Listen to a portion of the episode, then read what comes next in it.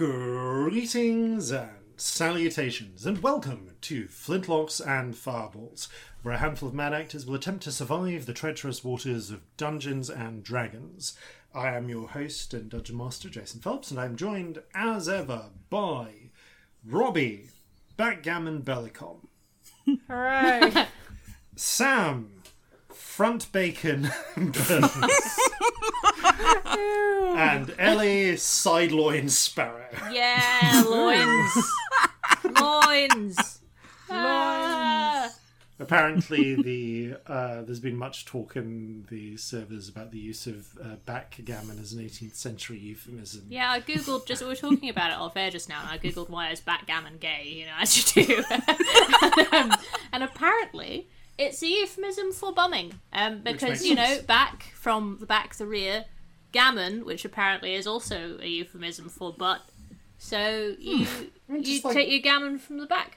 Like, yeah, but like, I mean, like thighs, essentially, because like, I'm pretty sure that's the root of, you know, that sort of like 1920s American sort of slang you sometimes hear of, like in movies and like, you know, look at those gams. Yeah. Yeah. Ah, I hadn't made that connection. Yeah. Now when it's Christmas time and you're about to settle down for a nice game of backgammon with your nan, you can feel weird.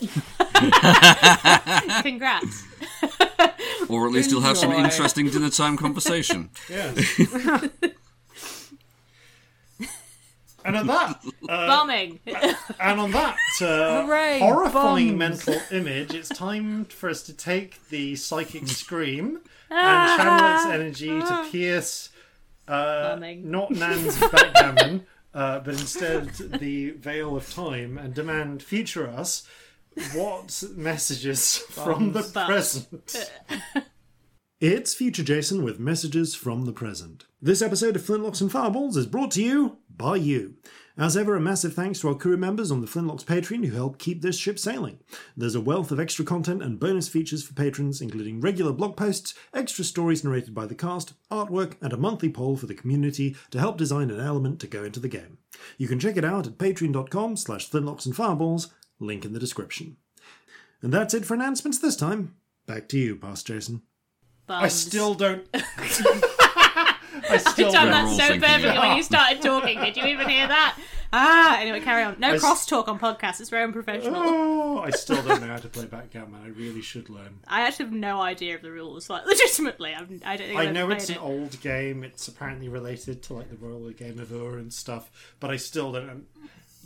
There's some degree of chasing around a board. And... Yeah, you got to circle the board and get all your pieces off, but like to actually go into it would be too complicated right now. Yeah, chase that. I refuse to believe there are any rules, and I think it's like Mornington Crescent, and it's all nonsense.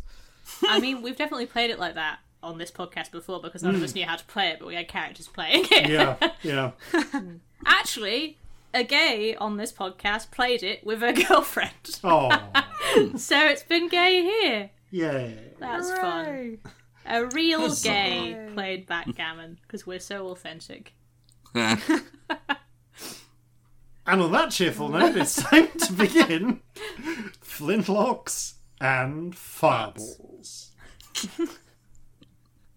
Our land stands on the sabre's edge. Our cities are a powder keg. Brother chains, brother, no one's free. A life on land is short, you'll see. So gather your muskets, gather your spears, we'll plunder the shores of Calcinea. No kraken, storm or spell we fear, so come and sail with us, my dear. Previously, on Flintlocks and Fireballs, the party continue advancing further and further into the Cirrus Citadel, having now, I believe, met their 9th sorcerer, having overcome the trials of the storm of the sea sorcerer Oceanos, and spoke and exchanged words, learned spells from his echo of Petroleone. The party must now prepare to advance on to the next wing of the Cirrus Citadel.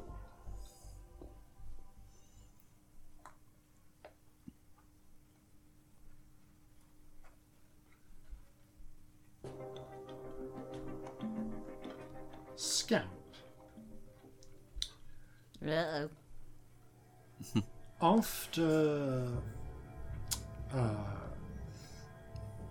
After some time, Celestia returns to the tower amidst the perpetual snowstorm. That is rather red. And as the last person yet to have stepped out into the Eye of Calm around the tower, the Petroleone's echo looks to you and inclines his head.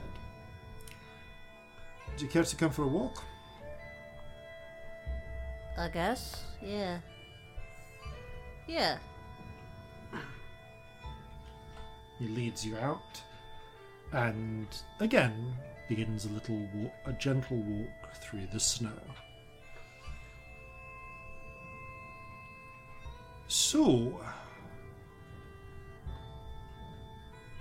to begin with, as I've said to the others, I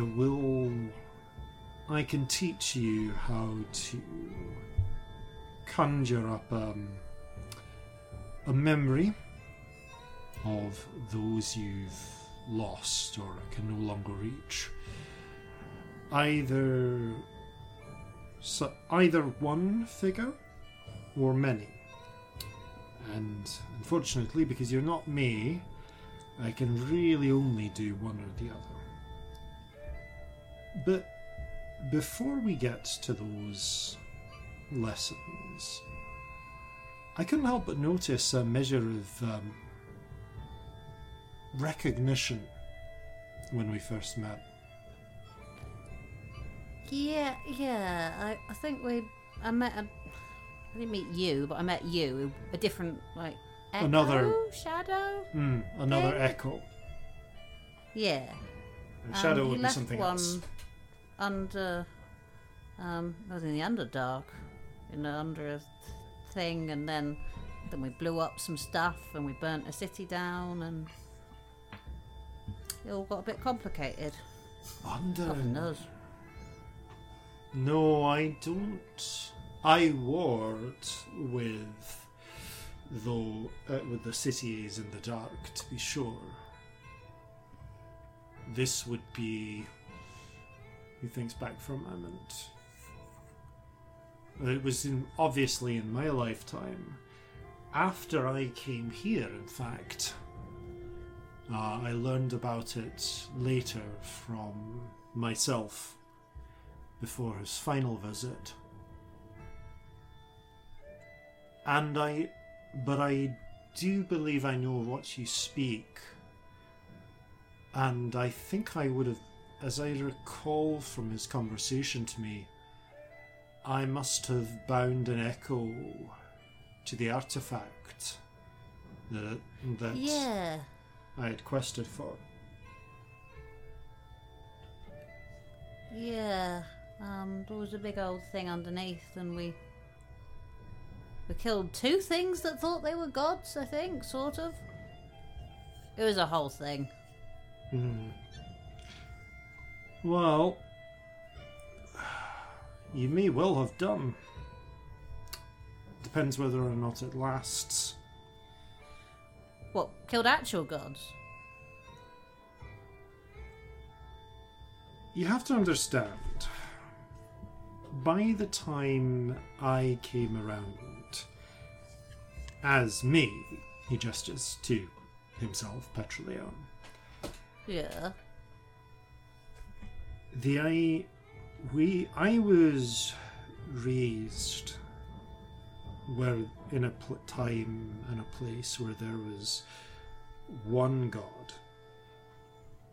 And it wasn't until later in my life, as our wars brought me to other lands, beyond the reach of the Regency that I encountered the idea that foreign demons were believed to actually be gods. However, one thing I learned is that it's surprisingly hard to kill them for good, so long as there are those left who honour and remember them. When I set about killing gods, I had to kill everyone who remembered their name. Oh, wow, okay. Well, that's...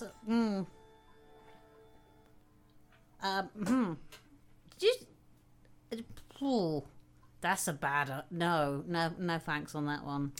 Yes, I got the feeling you weren't really of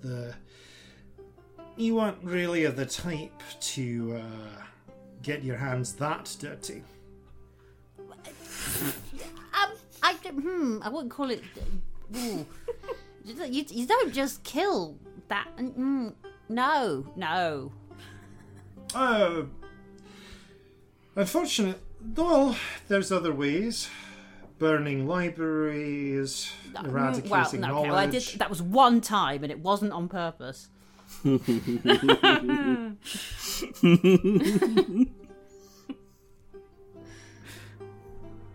Let's just say that it's... gods are both astonishingly fragile and amazingly resilient. I met someone who was sort of...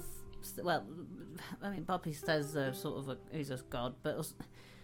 I was suggesting I get myself a cult and that I could be a god, and I don't think it's a good idea. We're putting a pin in that one, a really big pin, keeping it well pinned down out the way where we don't accidentally do it. But is that a thing that sorcerers could do? I mean, the answer to that is... if it is... well, it's certainly not something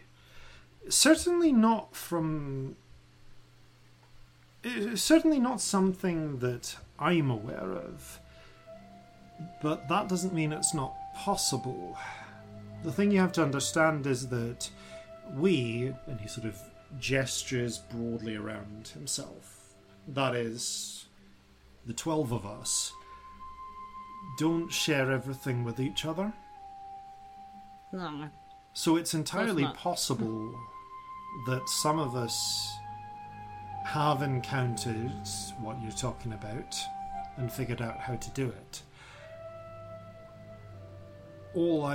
For all I know, maybe I have, but the me that's around now never came back and told me. So they could be off being a god and not coming back to tell you about it. Or, of course, this could entirely be possible and I'm lying to you. Oh, yeah, no, entirely. I take it I'm not, given that but most just, people could be. That's a sensible approach. It usually works out for the best. Gather around yourself those you can trust to tell you the truth. That always kept me sane. Any of the gods that are out there could just be... have you ever come across any that could have been just sorcerers or something like that in the first place? Hard to say. See... how would you know? When I warred against the... when I warred against the Spider Cities, who... apparently have become unified since my time. Though I faced their priests, and the priestesses were certainly powerful, enough to counter even the bishops of the Regent that fought by my side, or alongside my armies. Some individually, some of their intercessors, I think the term was stronger. So I am inclined to believe that though we called them demons, they certainly had true power amongst them. If they were backed in some way by a sorcerer, I wouldn't know, but I don't think it was quite the same. Equally, throughout my reign, I fought against another of my kin, to be sure. And though I don't believe I ever successfully tracked them down, the traces of the Shaper of Will were visible to me time and time again over decades. That one worries me. Pray you never fight them. Or, if you do, pray you can find them. My worry is that we're already fighting them and we don't even know it. Aye, that would be their way. It took me... I must have put down 3 rebellions and conspiracies before I began to see the threads connecting them. There are a lot of, rebellions, revolutions, everywhere we go, and it... well, they do happen naturally, Yeah, but, everywhere we go...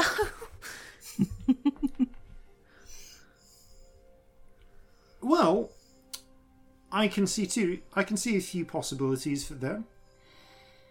One possibility might be that, like myself, you see places that need you, and you go there.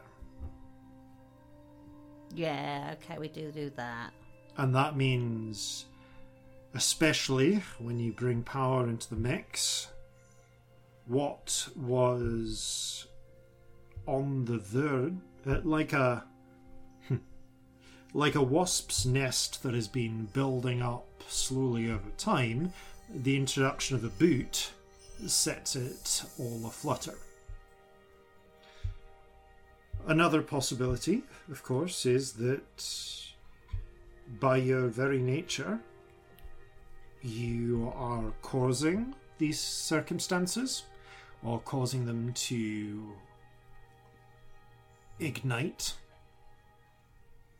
Okay, one of them was slightly... I maybe sped it up a little bit, because I may have messed up a spell a little bit.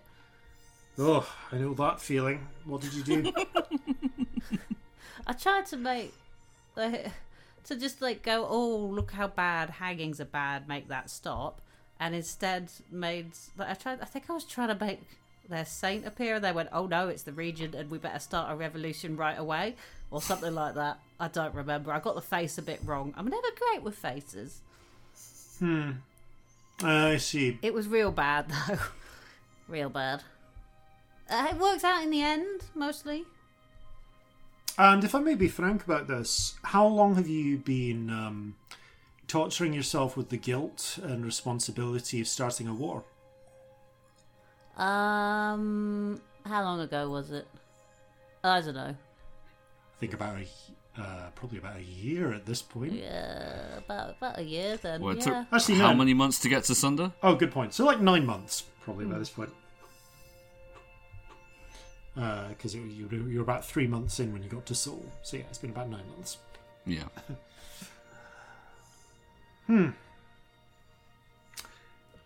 Well... I'm going to say something, and you might find it helpful, or you might find it not. Your very used to having a surprising amount of power, of being able to turn, it seems, the tide of destiny, certainly the tide of battles, maybe even wars. Am I right? I mean, yeah, because sometimes I just want something to be different, and then it just is. And I thought that was just, you know, I want something and got lucky, but no, I feel like, you know, literally changing things just by wanting it. Mm. And how old? No, that's not how that's supposed to go. And how old are you? And how long have you been able?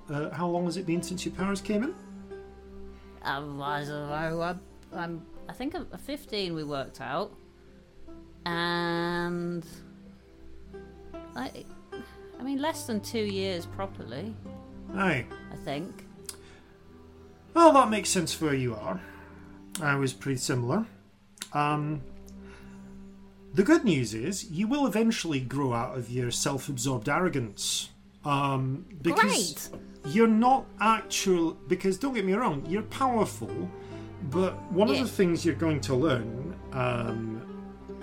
is that the world doesn't actually revolve around you.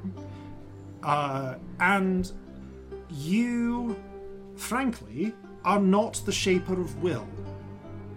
You can't start a revolution out of nowhere. You can't start. No. You can't start a full-scale war out of nowhere. Which is good. What you can imagine if you could just like wish that something was the way it was and it would just happen. That would be. That'd be a lot. Aye. Well, the thing you need to understand is that if you fucked up and a revolution broke out, the wasp nest was already there. I just gave it a kick. Exactly. Now, it might have broken out later, and maybe it would have been worse, maybe it would have been better, maybe the whole thing could have been diffused, but the conditions were right. And again, unless you are the Shaper of Will, you did not create those conditions. No, I'm not the Shaper of Will. I don't know which one I am. Oh, I can tell you're not the Shaper of Will. We would not be having such a polite conversation. No.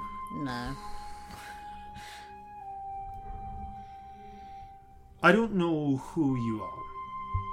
I do know that all of us, again, gestures to the air, have grudges against each other. Yeah.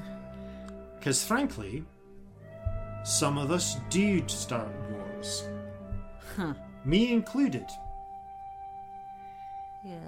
I've always believed, and I do, and I think that by and large I'm right, that the wars I've started and finished were for good reasons.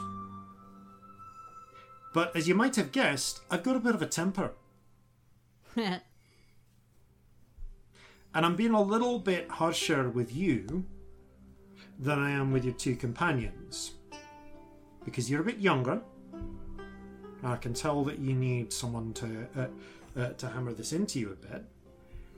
And because, as powerful as you are right now, it's only going to get worse. No. Commit to that. Understand it. You are your own master. If you're going to start a war, start it with the intent to finish it. If you're going to build something, if you're going to commit to building something, commit and build it.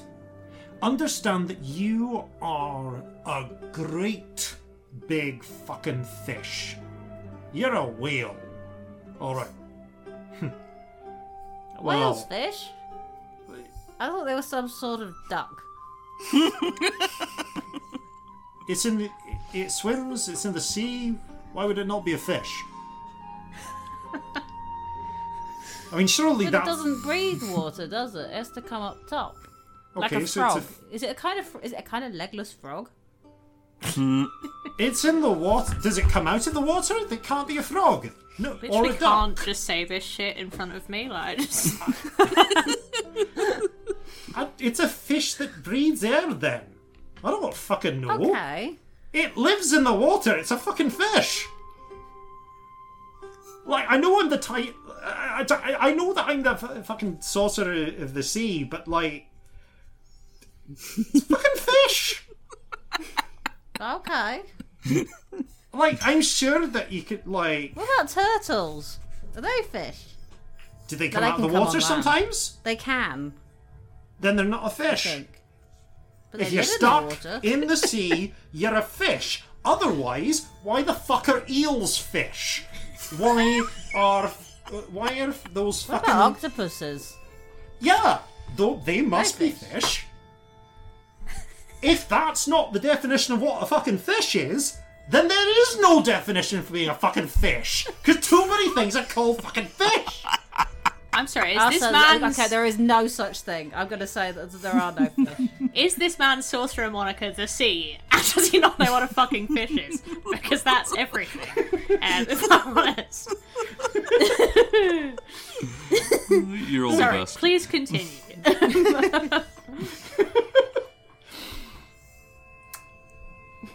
But yeah, you're saying commit to things, do them on purpose. Yes, no matter how tempting it is to get sidetracked by an argument about what a fucking fish is. We need to find ourselves some sort of expert on this. We're not going to find one here. The point is, yes, you're a great big fish, but you're not the sea. So you can't hold yourself responsible for the tides, even if you're a big enough fish to sometimes change the way they flow or move. You don't control the fucking tides. Sometimes it's easier though to okay, this is gonna sound stupid maybe, but I too was a teenager. Go on. But if I blame myself and take the responsibility for things, it feels like I've got more control over them. Whereas if I just go, there's other people, there's other things, it's not my fault, it's not in my control, then it's not in my control, and that's much scarier. Okay. I have an answer to your question, to your problem. A couple of them, but first I need to. But first of all, I need to show you that. He points to something behind you.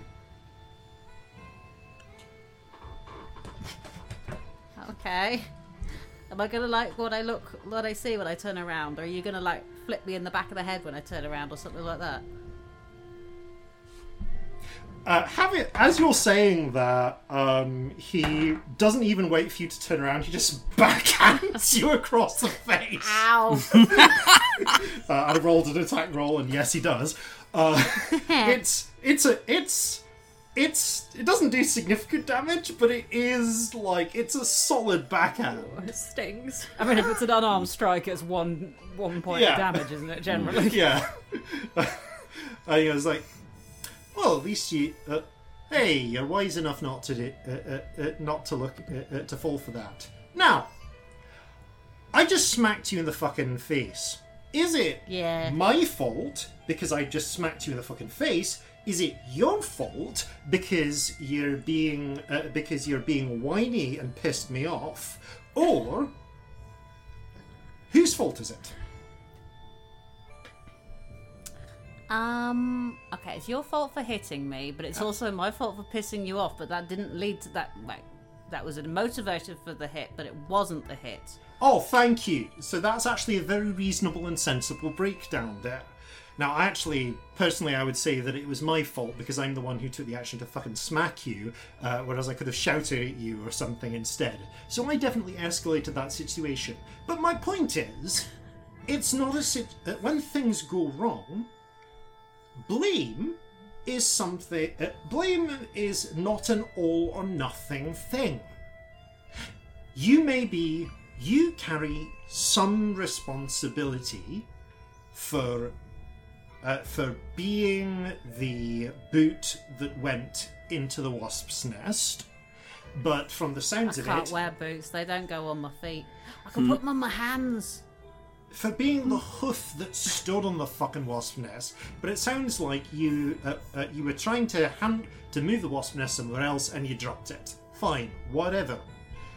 The thing is, even if you'd kicked the damn nest, while you'd carry more blame for that, it's still a bunch of fucking wasps. And if you blame yourself for everyone who gets stung by the fucking wasps, you're letting the wasps off the hook. This is the thing that happens when you take all the blame for a thing going wrong. The other people who need to be taken to account get off scot-free. But there's a difference between responsibility and blame. Aye. Because I might not be taking the blame, but I still... should take responsibility because I can do something. Excellent. I can make the wasps all turn into bubbles or something. Okay, and when you started your revolution, did you, sit back and let it happen, or did you get the fuck stuck in and fix things? I tried to fix things. Okay. Do you think, by and large... More people's lives are better off for you having gotten stuck in. Not just, don't think about any individual act, but in aggregate over the whole of the damn war, do you think more people's lives are turning out for the better because you got involved after that point than otherwise? Yeah. Well then, that's taking fucking responsibility. And if you've taken responsibility, you don't need to be tearing yourself up with guilt because you've done the thing.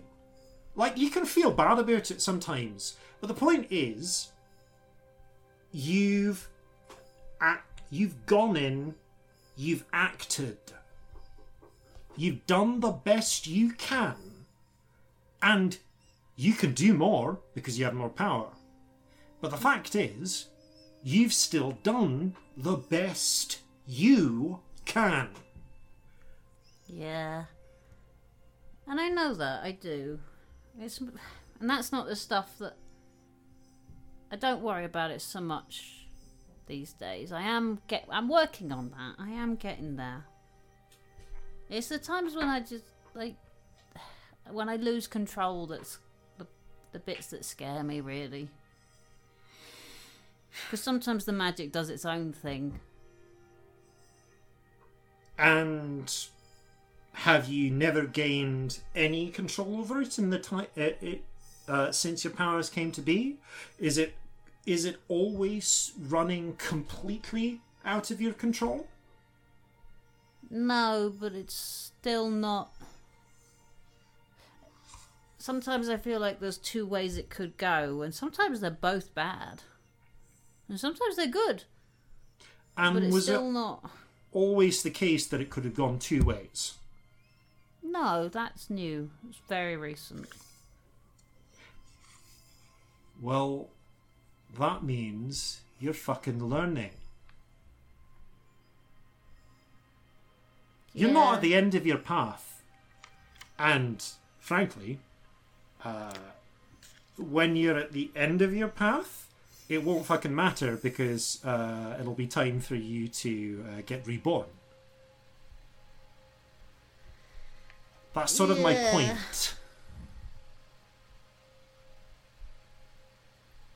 You stop getting better when you stop trying to get better.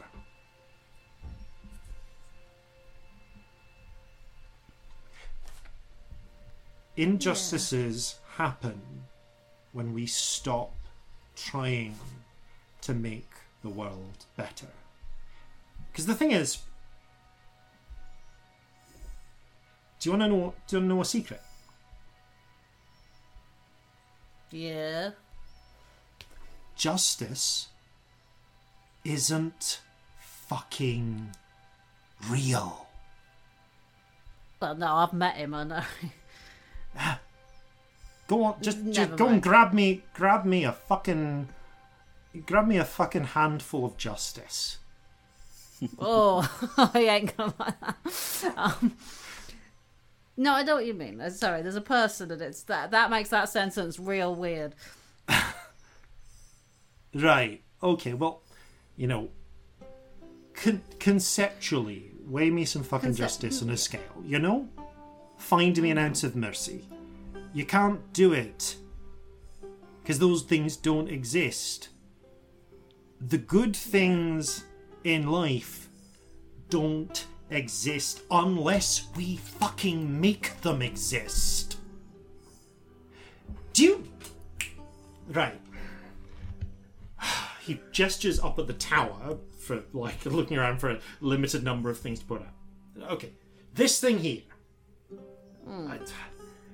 If we were in Calcinea, I would be pointing at, like, a city or something, or people living their lives. But this is based on... Would you like me to do, like, a little illusion so you can point at it? I'll make some stick figures. There we go.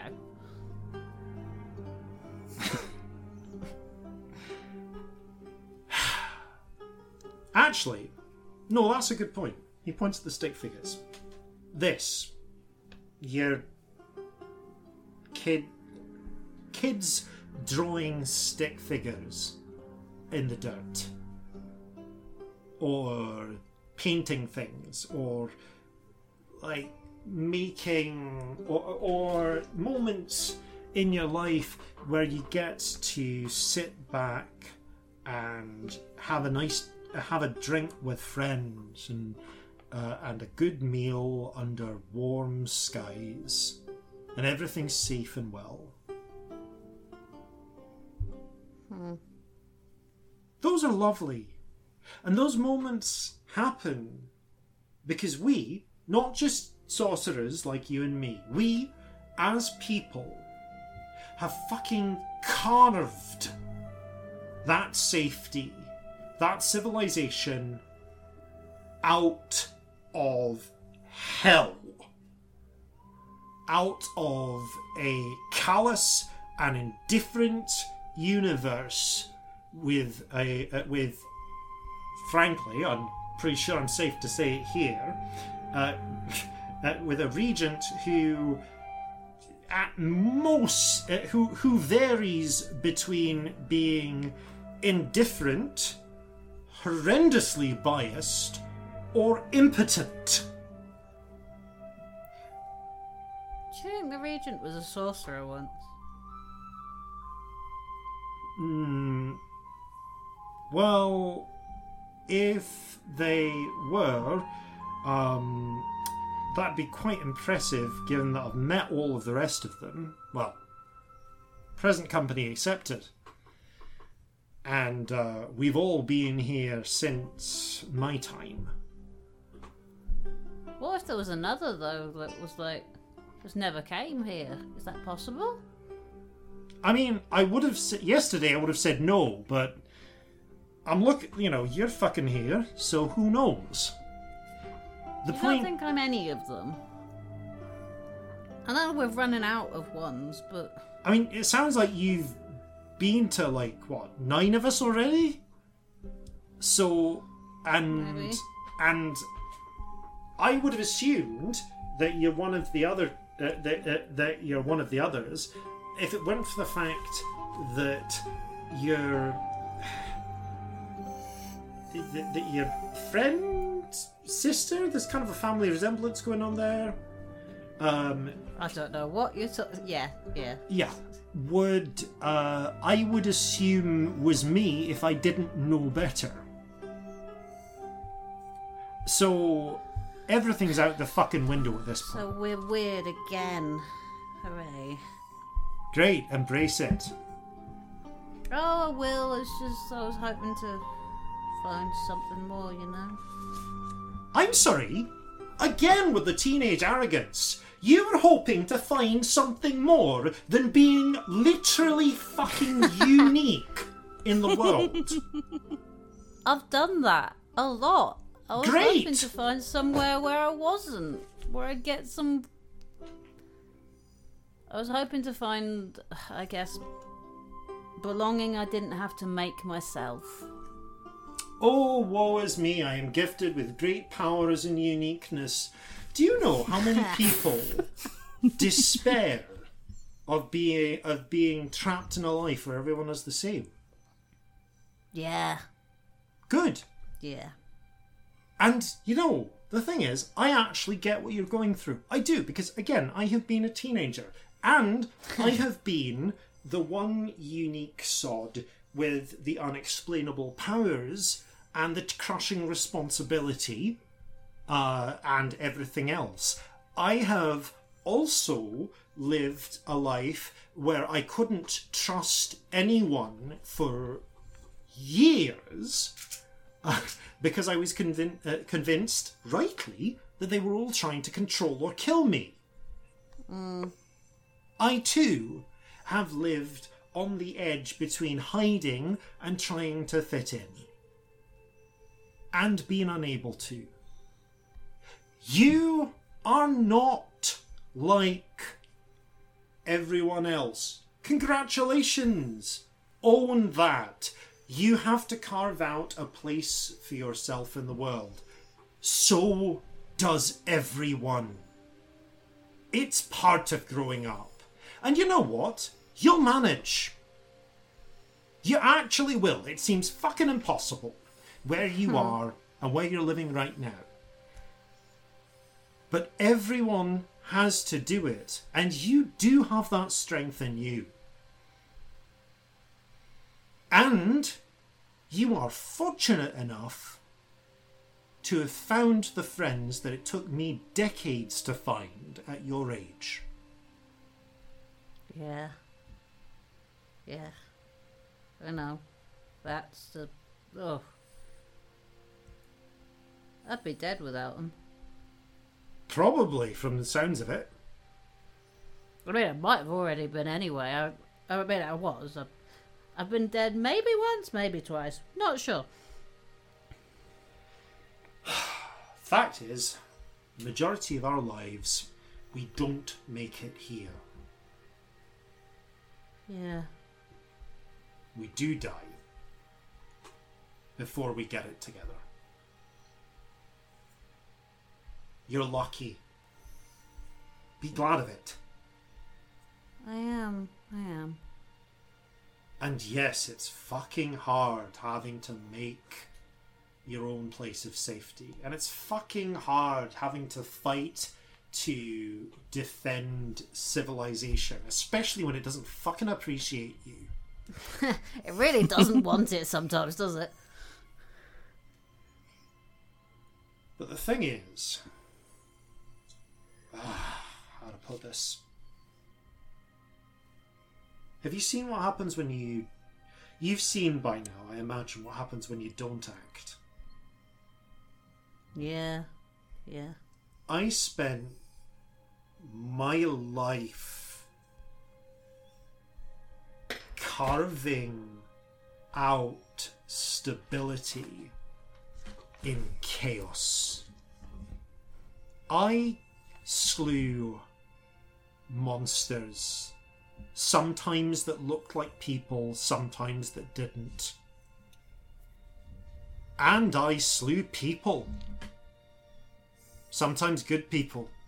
Often bad people. Often evil people. But most of the time, just people who were being coerced or controlled or misguided by the monsters. I waded through fucking oceans of blood. You think that doesn't weigh on me? And yet, it lasted. And I know it lasted because I've spoken to the versions of me that came after. or to others. Yeah, it did. Because everyone is going to look back and call me a warmonger and a conqueror, and those things are right, and criticise me for the things that I did.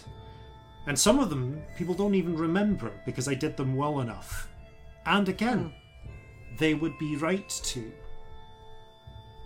But what they don't remember, what I remember, is how fucking terrible everything was when I was alive. You cannot comprehend how bad things were after the Empire fell. 3 centuries of constant warfare. Kingdoms the Empire collapsed, and there were barely kingdoms that came up to try and fill that void. Everyone was starving. Life was nasty, short, and brutal.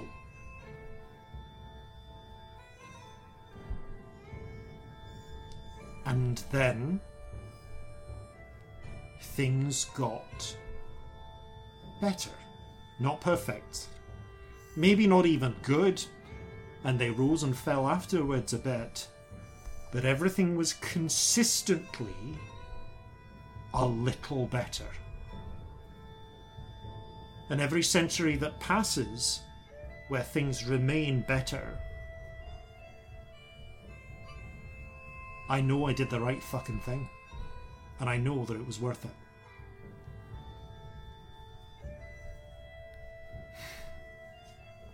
And I'm lucky, this memory, this echo of myself, that I get to witness that. Not everyone does.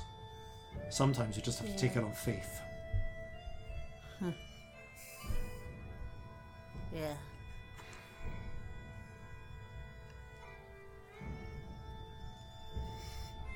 Ah, here I was planning to give you a lesson and just ended up reminiscing. Ha! No, it's good. You're making me think. That's not a thing I do very often. Try to avoid it where possible. Thinking is like any other uncomfortable thing. Sometimes you just have to do it. Yeah. Maybe... I don't know. I know the ways that I got through life. And you're not me. And maybe you'll find a different way. But sometimes you just have to muscle through and do the uncomfortable thing because it's the right thing. And this is a lesson I didn't learn until later in life. If you have the luxury of the friends and the companions that you do, when you've done the necessary and difficult and brutal things, take a fucking break and spend some time with them and learn how to rest for the time you can carve out. Enjoy the damn fruits of your labours. I don't like fruit.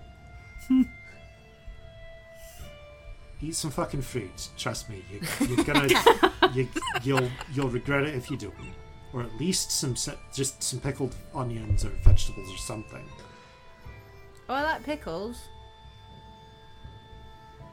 Eat some damn pickles, especially like gherkins, cucumbers.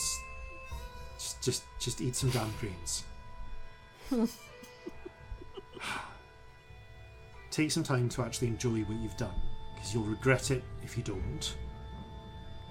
Because you'll be called back in again sooner than you think. And if you try and stay on edge and alert, every moment you'll break when you're needed. Yeah. Yeah, I've done that before. It's alright.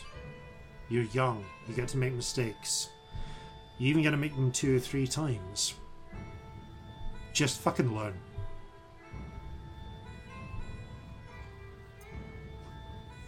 I'll try. No, you'll do. You'll fuck up a few times, but you'll get it. Alright? Yeah, I'll try and trust you on that one. If you think I'm being harsh on you, you should have heard what I told your sister. Oh no, I can imagine. Now, magic. Right. I can, like I said, part of the spirit of me is remembering the cost. That's why we can bring back the ones we've lost for a short time. It's part of who and what I am. And I can teach you enough of how to do that, to do a version of it. But you need to make a choice, because I can't teach you the full breadth of it. You can learn how to bring, for a short time back, one person as accurately as you can remember them, or many. Where you are now could be half a dozen, could go up to maybe even 2-3 dozen, but someday you will be able, if you take that route, to be able to conjure up a company of those you've lost. I suppose you could call them a shallow reflection. You'll get the highlights, the high points and the low points, but it won't be as accurate as one person rendered as well as you can remember. Okay. How well do I have to remember them? How well did I have to know them? You need to have... Well, it depends on how well you're trying to bring them back. For instance, he gestures, and with a flurry of snow, you see next to him a halfling woman appears. Not as a frozen image, but standing in place with a kind of leaning to one hip slightly. She's wearing what looks like almost like a storybook medieval dress, complete with the conical hats with the veil on it. But there's kind of a swagger to her position, to how she's standing, and you can see, you watch and hear as she bites into an apple with a distinctive crunch and gives you a kind of wry, sardonic look. Well, for instance, Maurice here, I remember extremely well. I'll say you do. Right, yes. So I can recall her with quite a lot of fidelity. And because I knew her very well, I can recall her with a lot of fidelity. Whereas, he gestures... And this time the flurry of snow raises and lowers, and you can see about 100 figures. Not the conjured army of before, Not that you saw that, but the one that he conjured while speaking to Corzin, but instead about 100 halflings, humans, and orcs with varying outfits, some looking more like peasants' tunics, others looking like nobles or merchants, a sort of colourful cast of characters, and they do seem to look lively. They look around and and you notice them glance around and start chatting with each other. But there's something slightly superficial about the way they're acting. They feel more like characters than fully realized people, than the same sort of fully realized person that Maurice is.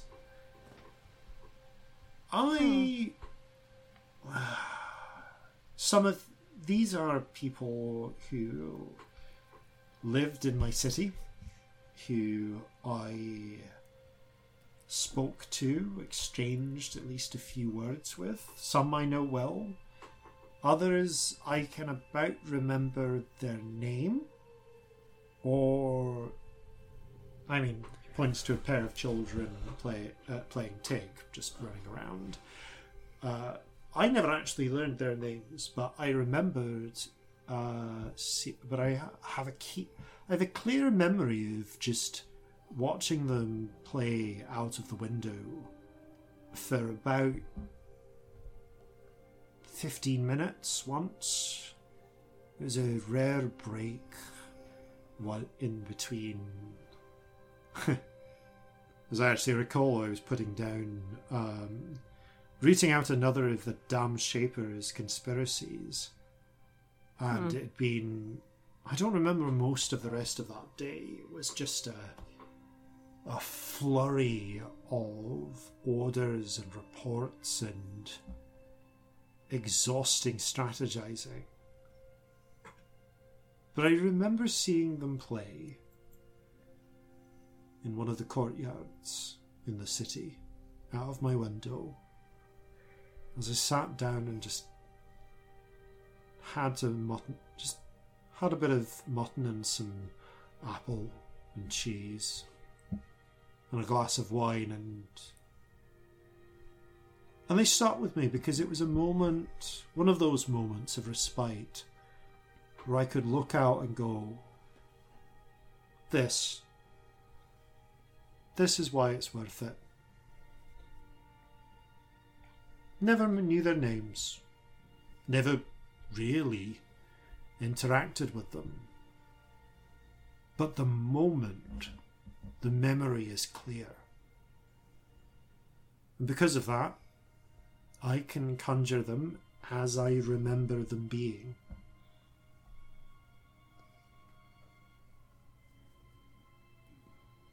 You're going to... I'll never get the full depths of who they truly were, because I didn't know them that well. But for this, I know them well enough to remember. If you can remember someone that hasn't, for whatever reason, hasn't faded into the multitudes of all those you'll ever meet, then you can bring them forth with this spell, as well as you remember them. You said they had to be, gone, so they have... not dead. No, but not able to come to your side. What about me coming to their side? Does that count? Here's the question. One of your companions, I believe, mentioned something about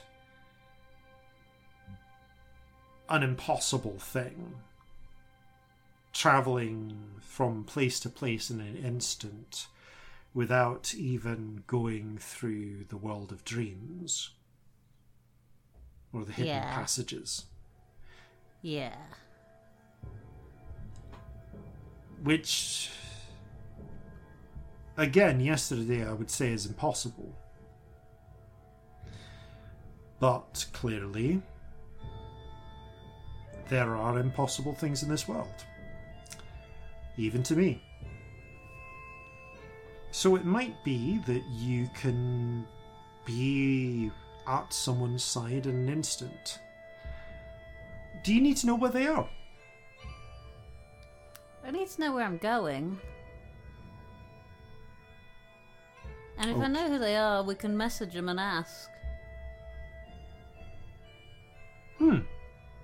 Well, that's an interesting question. I suppose the answer to that is, in the moment you need them, could you bring them to you? Or go to them? Because if I'd overdone it with spells for the day, then it could be anyone I couldn't reach. True. I think that it fundamentally comes down to loss. You said loss was important. Loss. See, the thing about Maurice here, she takes another bite of the apple, is that I lost Maurice long before she died. She grins and casually spits a bit of apple at his feet.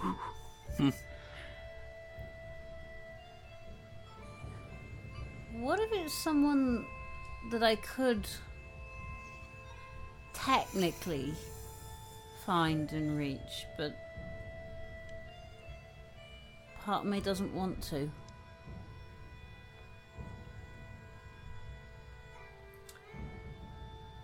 I could have fixed things with Maurice. In theory. In practice, neither she nor I would have done so.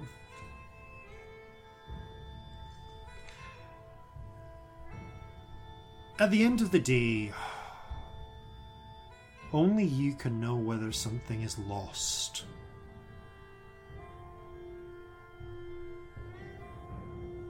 And you can try and justify it to yourself, or try and loophole your own mind into what it needs to be. But it's not your mind that the magic's going through. It's your gut.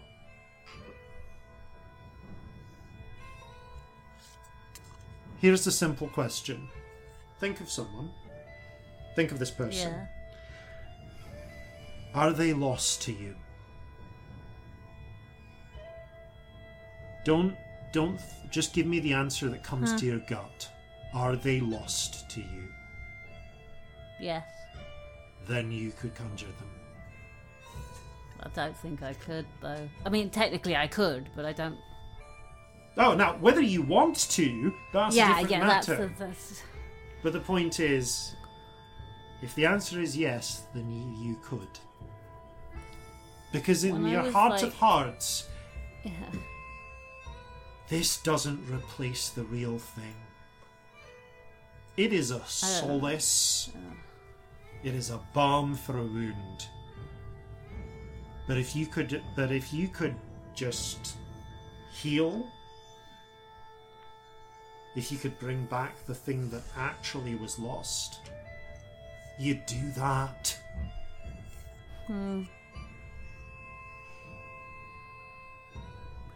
When I was a baby, there was someone who looked after me, and I only got the memory back, like, I guess, relatively recently. It feels like a long time ago now, but I've never looked to try and find out who she was. And I could. But I don't really want to know, because I'm scared of what the answer would be.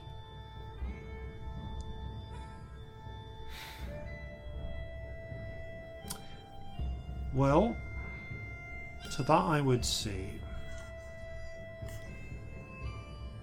is anyone besides yourself helped or harmed by that knowledge, or that lack of knowledge? I don't know. Then because duty, I don't know what it meant to her. Then duty does not compel you either way. No. I can't help you answer that. Could I use it to bring you to a place?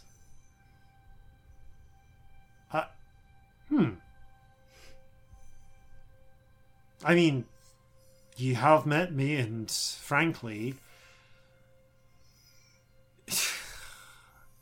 unless you can ease... That's an interesting question. Because the problem is, I'm always going to be here. And when you've found...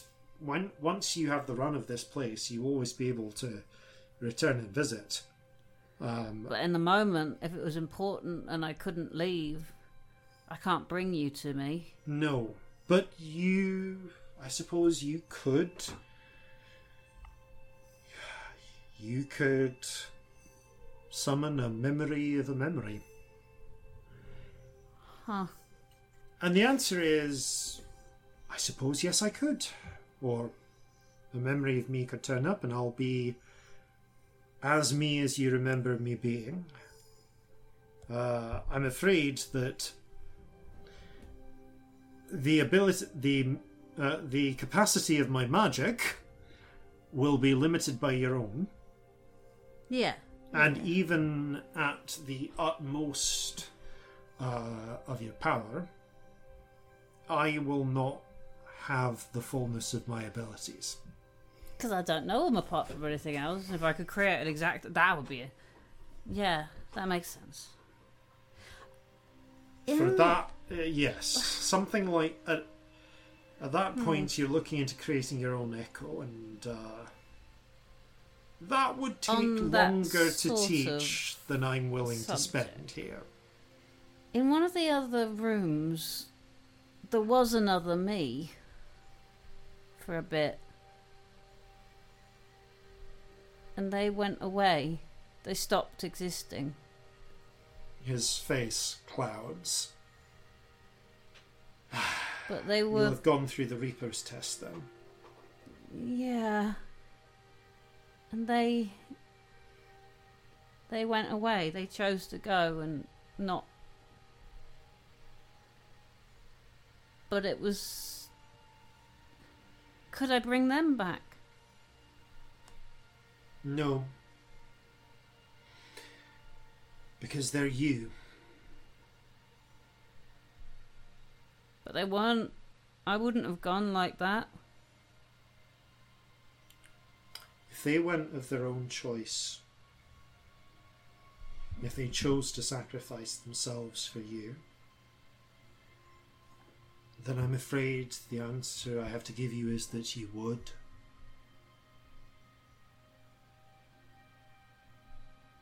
They might not have been a perfect copy, but...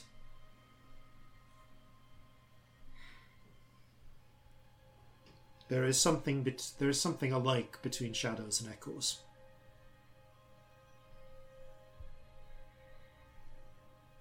So I can't see them again. I'm sorry. Okay. Wow, didn't think that would hurt. That feels arrogant. Like, the one person I want to see is me. Oh. You think I don't look forward to visits from myself?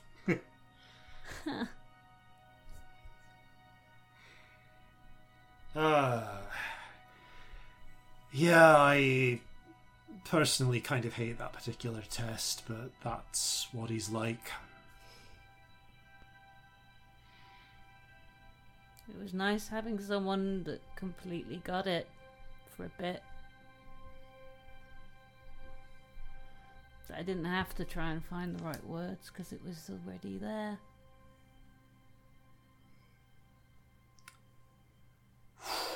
I would have liked that back. I have a question for you then. Your doppelganger was not made by your choice, but if you had the power to make another one of yourself by your choice, under what circumstances would you?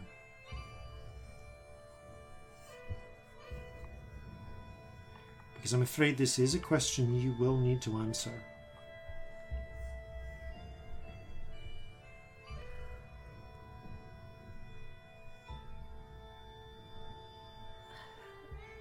I think it would have to be necessary for someone other than me, because I don't want to lose that again.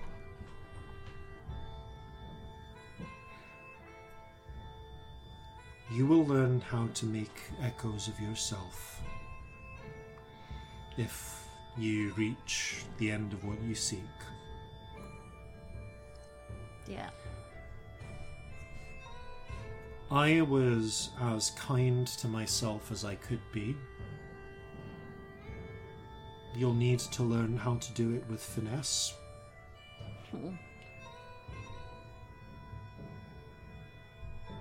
That's not usually my strong point. Then learn for their sake. I will. Not all of us gave our echoes the ability to tune out when no one's around.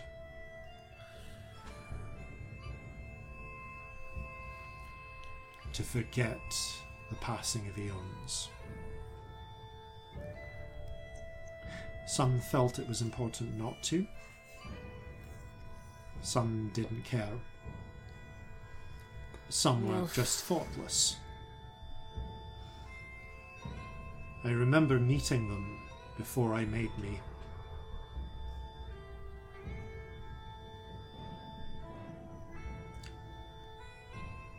So remember that when you make copies of yourself, that you can choose what not to give us.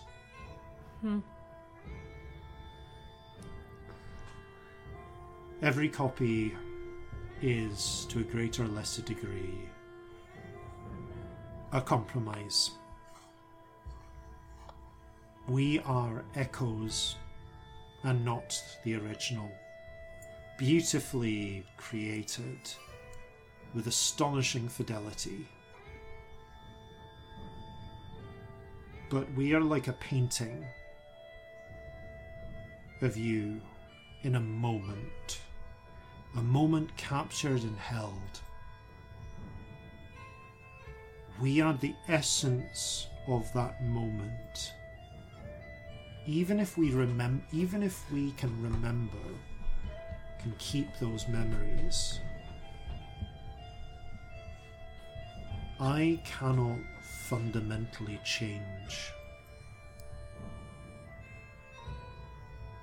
the you that you create. Will be the you of that moment for as long as they exist.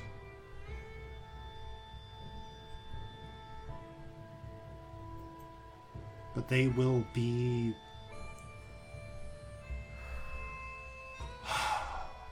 for what? The right moment. And they will be as alive as we can make them.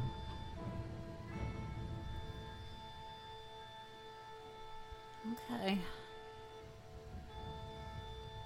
Perhaps.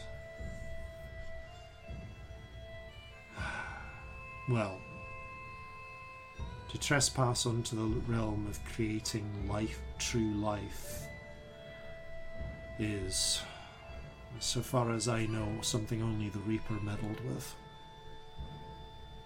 And I don't know if I would call it life.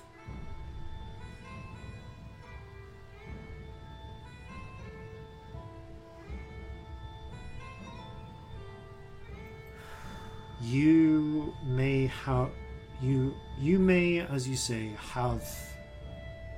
well have to get your wish. That there is another you. It may be the time comes that there are many.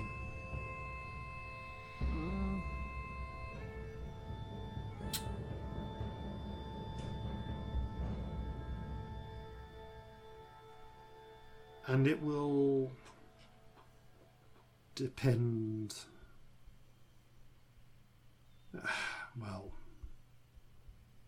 you can fight those bridges when you get to them.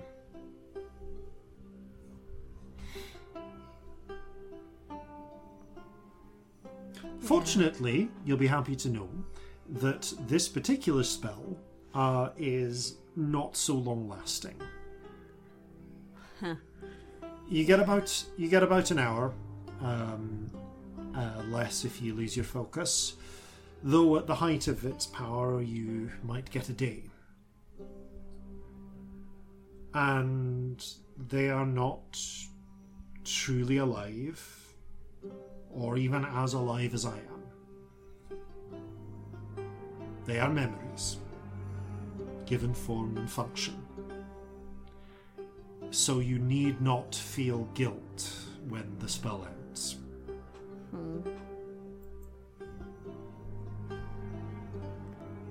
Does it have to be people? Because I had this parrot once that I really liked and then it exploded. You're the worst. Huh. One moment. He focuses. And the slightly catty-looking Maurice crumbles into flakes of snow. He gestures, and with a flurry of snowflakes, you see as they pass, you see what appears to be a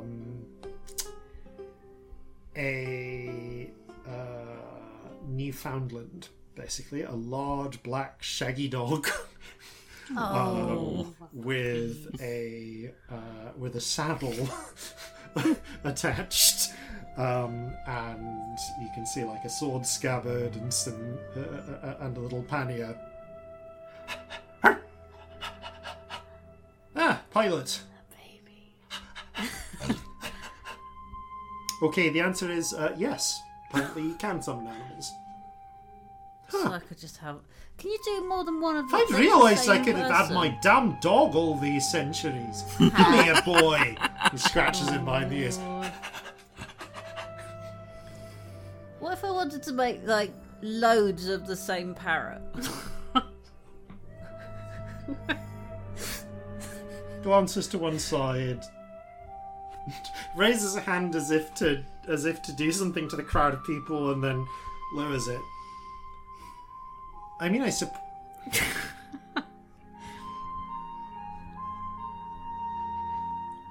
Technically. Yeah. They don't all have to be different. They can be multiple... Like, if I did the lots of people one, they could be all... I suppose you... Huh. That's actually a good point. I like this. Did I specify that? I'm trying to think. I can't remember if you did. Let me check the spell wording, because I don't think I specified that they all needed to be different people. You can now, though, if you want to. No. Oh, yeah, no.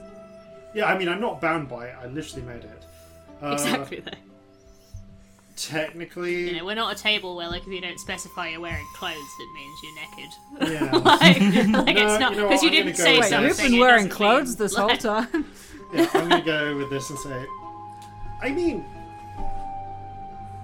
you could. I don't know if you'd want to, but you could. If you just suddenly need an aviary for some reason. Or if you're just an asshole. Just have like a dozen of the same guy. This is fine. No one's going to get freaked out by that. Use up your 9th level spell to just make 100 of the same person. Of one dude. 100 coffee Peters. Oh, God. That halfling is dead to me. Hello. Just all of them. A cup of coffee. Oh, you too. Me too. Oh, I'm going to be weird while you have breakfast. Just like 100 times. Of these guys. Oh, well, this is tempting. I love that, like, the ageless sorcerer is like, well, I don't know why you would, but, like, sure. Like, there's nothing specifically stopping you. Except common sense. That's never stopped you before, and we shan't pretend it has. No. Oh. If you ever want to prove that you are not the same sorcerer as this one. It's the look he's giving you while you ask these questions. That's the proof. Yeah.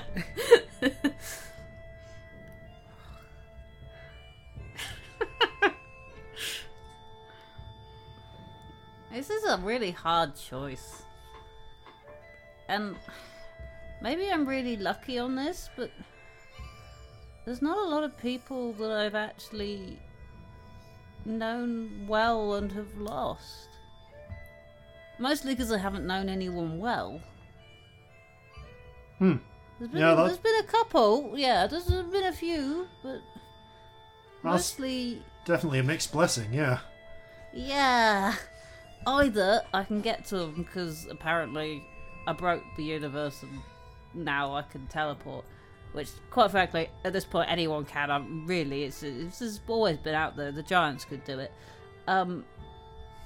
Your friend said that too, which... Yeah, they had these big old circles, but I don't know if they could do it without the circles, because that doesn't leave any evidence. Interesting. I think I've seen circles like this before, but I never knew what they were for. Oh yeah, you can just... It takes like a minute to do, but you can just draw a big old circle and then you end up back in there, the permanent circle. Hmm. But I can also do it without, but it can go wrong if you don't know the place well enough. And it's pretty high stuff. Like, it's... I could maybe do that twice a day, but there's not much else I could do with... I'll make sure to tell myself the next time I come round. Yeah, do. Because quite frankly, by then I'm sure quite a lot of people will be able to do it. But yeah, the people I care about, I can either get to them, or there really ain't that many of them that I've lost. But I guess there's a lot of people... Well, there's more people that I have bits of memories of that were important. Like that girl who looked after me, or the old man who gave me my name. Well, or my parrot. You can use the spell to summon... You can use the spell that summons many to summon one. It just won't be as detailed as... the one that summons a single one accurately. That's the thing. All these people I feel I've lost, there's not details. I didn't know them well. There are people I didn't manage to save, and there are people who I saw for a moment, or whose the memories have gone, and I needed help to bring even what I've got back. I don't remember half my life. And it ain't very long at that. No. And actually, I have no idea how long. Sorry, what's the name for your people? Tieflings. Yeah, I do not know how long you live for. Are you like do you live as long as normal people, or are you like humans and it's not very long? It's not very long. Nah. Shit. Yeah. Sorcerers, can they live longer? Is that a thing? So the people have said that might be a thing. I mean...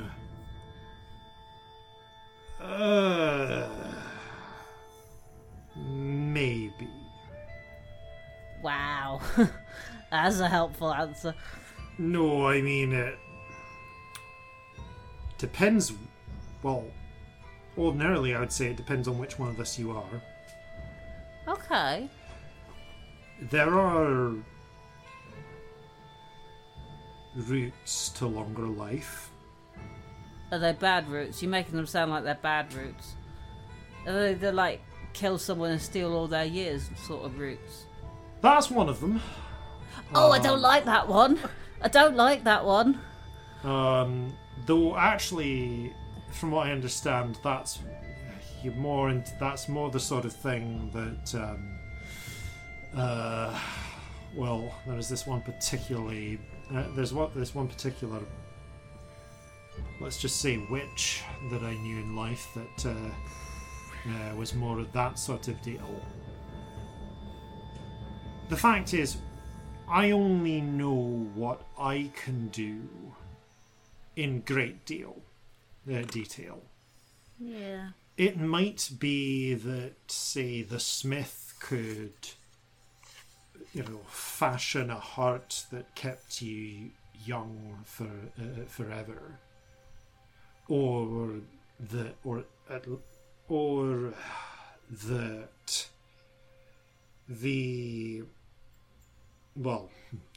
Reaper certainly has his ways, but equally, for all I know, the Shaper of Will could have some bizarre way that involves rewriting someone's mind into being them and then somehow putting her actual spirit into them. Oh, I don't like that one either. But there's someone that has been around a real long time, and I've just been worrying they might be a sorcerer, because I wouldn't like that. And the answer to that is maybe. I have never sought to live forever. Sounds awful, doesn't it?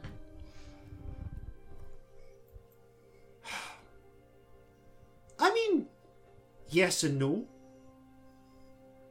Bear in mind, you're talking to a version of me that kind of is doing that. Yeah, but you don't have all the in-between bits.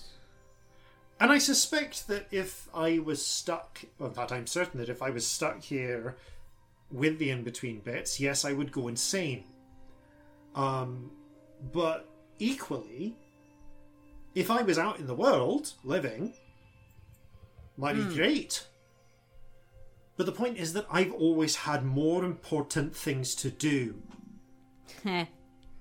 Yeah, that's fair. And, well, not to toot my own horn, but I've never really been a survive at all costs type of person. However, if I really went into the depths of my magic, there's probably a way. I feel like there would...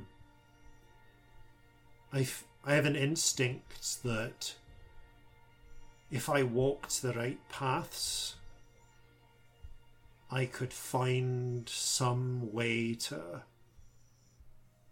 transmute the passion in me in a way that would keep me alive.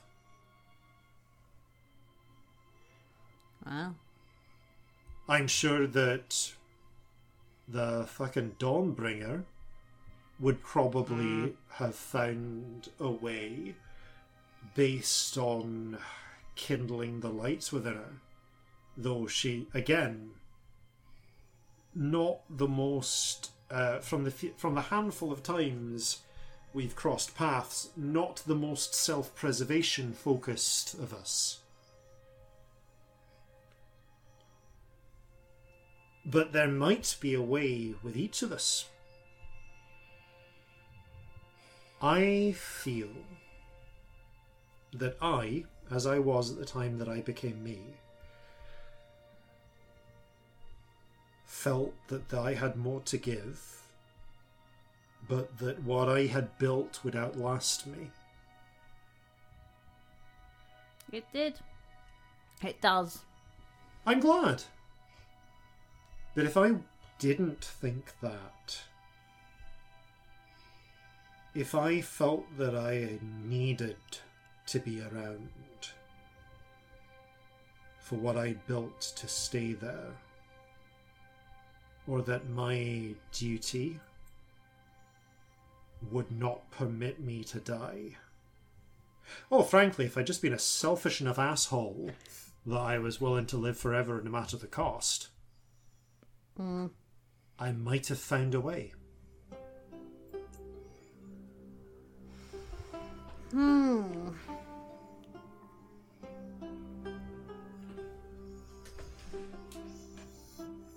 Also, we kind of have it a bit better off than most people.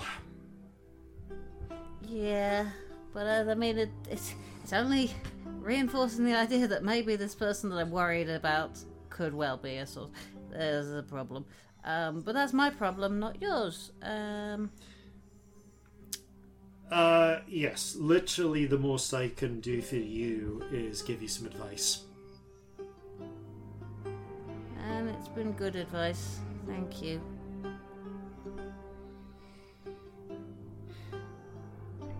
So, sounds like you're leaning towards Minnie. Yeah. I think if I could have seen me again, it was brief, but it was important. If I could have seen them again, then yeah, I would have taken it. But if I can't, then I think many is the way to go. All right. In which case, and I'm certain I'm going to regret this, I'd like you to focus on this parrot. I 100% would like to focus on many of this parrot. And as many of this parrot as I can manage. The pair of you begin work, and several hours later, as the rest of you are rested and gathering up, preparing to go, you just, you see Scamp and Petroleone looking a little tired out, but not as exhausted as before, step back into the tower, accompanied by, let me just check the as many as you can. So, so the number is at 4th level it would be 8 because this is practice. What's the highest level spell slot you have? 8? 8. Mm. 24 blue parrots. Oh wow! No, she's always watching. She's always watching. Celestia's got big swollen eyes from crying because it didn't stop when Mealy was done. She just looks over why? Why are you like this? Scamp. I got my parrot back. I love you and that, but just occasionally on days like this, I wonder why the fuck I hang out with you. I just fucking hell. You got your parrot back several dozen times. If I thought it was that much, meant that much to you, we could have found another parrot. I'm going back to bed. Wouldn't be the same. Wouldn't be the same. Going to fucking bed. Leaving everyone fuck off. Leave me alone. Fuck off. Leave me alone. This, but a cacophony of them all just doing everywhere it at different times. Did you know you can make the same thing multiple times? Multiple times! Multiple times! Isn't it great? Multiple times! Some extremely loud illusion music comes from the bed that Celestia is now in. It had occurred to me, but this raises wonderful and terrible implications as to how this spell can be used. You can be used.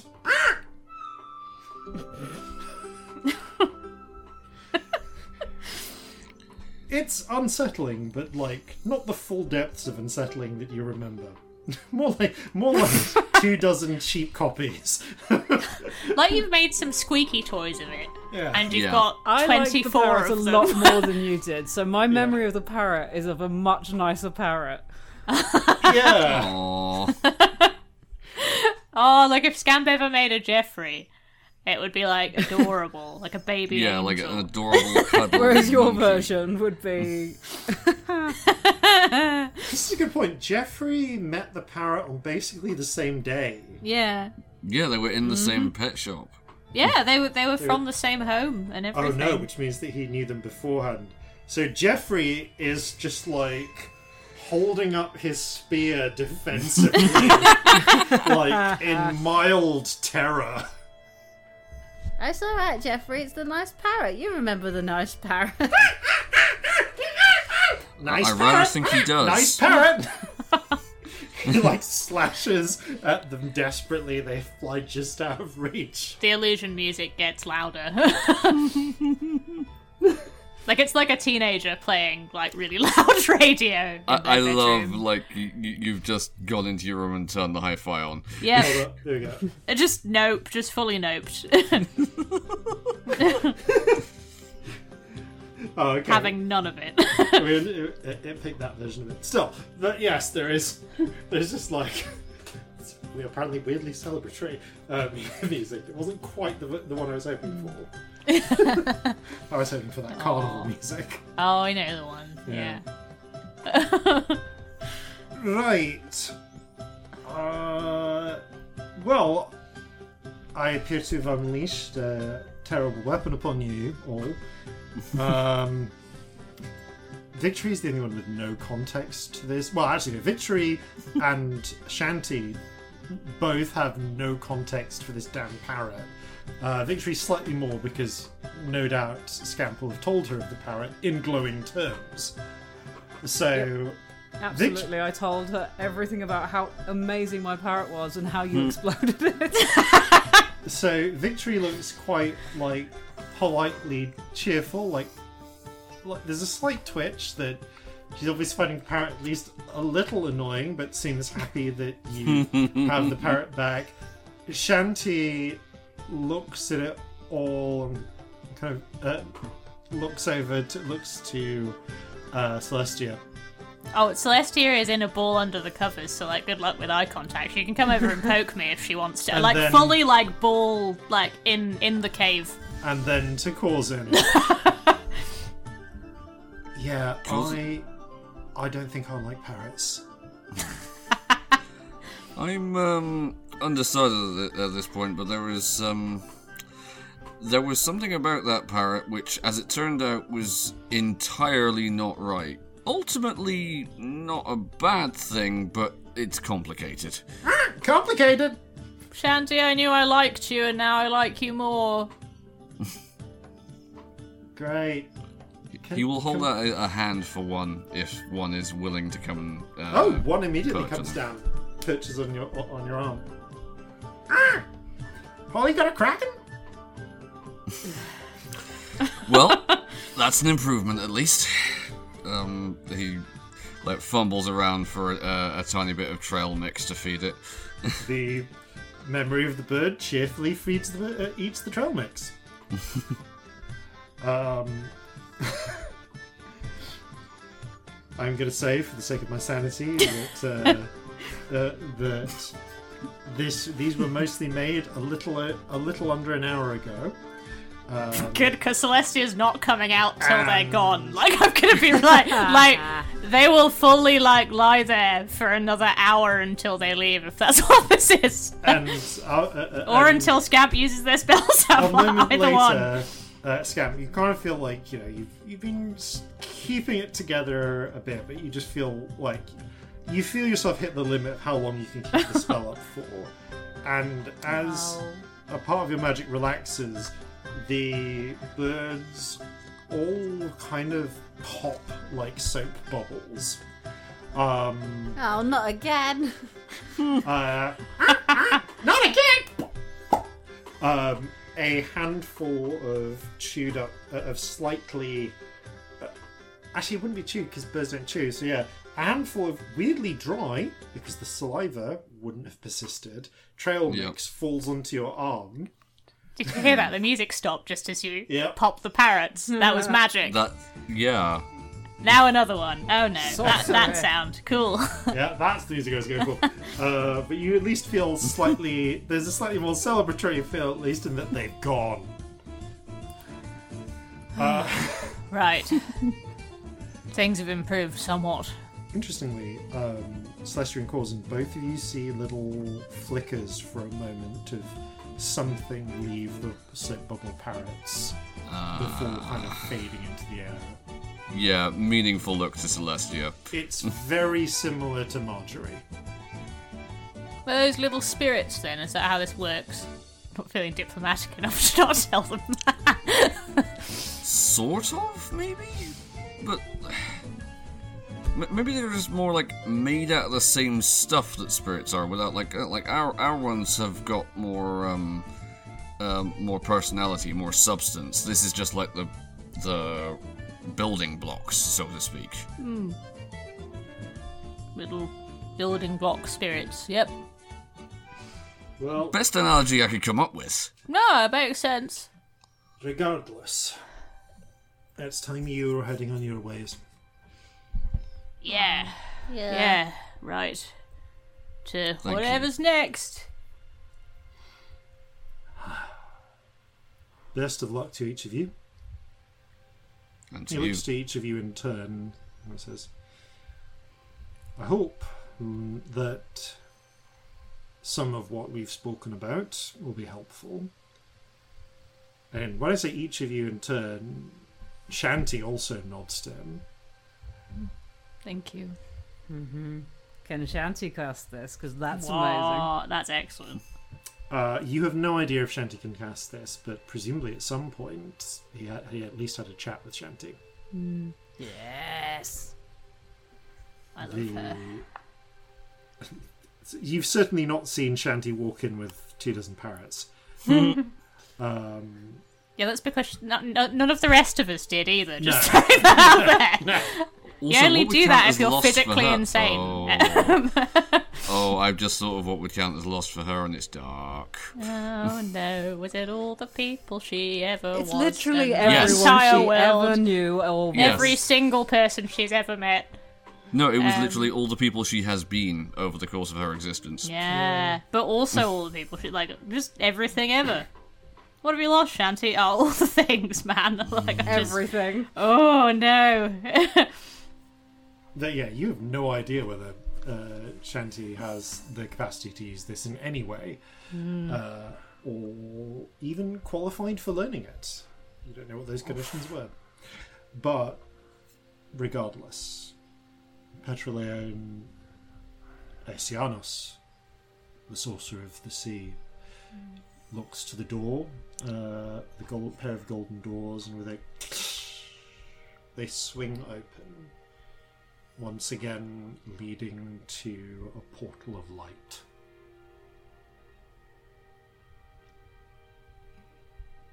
Well, fair seas to each of you. You too. And to you Thank as well. You for everything. You were kind. Yeah. You were. Well, don't go spreading it around. Don't worry, we'll keep it to ourselves. Top secret. Do the best you can. Thanks. Yeah. I hope you don't have to wait too long for the next one. Well.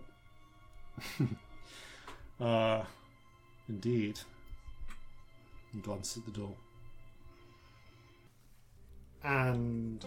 as for what you find on the other side, we'll find that out after these, no doubt important, messages. So we've had deserts, we've had seas, we've had cathedrals, we've had tiny little shacks, we've had lights and darks, elements of the past and elements of the future colliding at speed. Speculative projections about potential nevers. The Cirrus Citadel truly has something for everyone, assuming everyone's a powerful sorcerer. And welcome back. As the light fades, I'm going to describe what you see in front of you.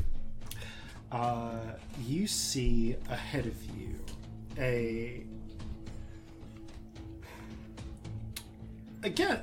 not dissimilar to scene to one you've seen before, in the sense of a almost cathedral-esque arched room directly ahead of you. The architecture is is different. Is it familiar? No, okay. It's not exactly the same as the Reaper's sort of cathedral. Indeed, actually, the architecture is more reminiscent to you, Celestia, of the pagoda-like structures that you've seen in your dream time with Saran. Okay. Yeah, like Haldanic. Yeah, Haldanic type structures, but viewed from the inside. So tall beams of lacquered wood, though with sturdy stone walls, and that have been painted in shades of green, and you can see high sort of window-like openings letting light in. But there is something reminiscent in that once again you find yourself in front of facing a large hallway that leads some about 100 feet or so ahead, at the end of which you can see there is another archway with a golden door of the same style that that you have now become used to seeing, indicating the passageway. Sorry, I got stuck between path and passage. Okay, yeah. That was a really good sound. Weirdly, I agree with you. Into onto the next wing. And once again, you can see that there is a clear line demarcated with gold paint, with sort of inset into the ground, demarcated with a little bit of gold paint in the smooth stone floor that leads up to that. To that far hallway, so about 60 that far doorway, so about 60 feet away from the door, and in between those there is once again a distant figure. In this case, rather than an armored sort of black knight type figure, you can see what appears to be a 12-foot tall statue of a beautiful hobgoblin woman wearing a long East Haldenic style dress of a past time, with trailing sleeves. Her hair done up in three sort of stylized coils above her head, held in place by a headdress. She's got jewelry, earrings, and held in one hand, a long single-edged blade that is proportioned to her size. She appears to be made entirely out of, if you had to make a guess, steel.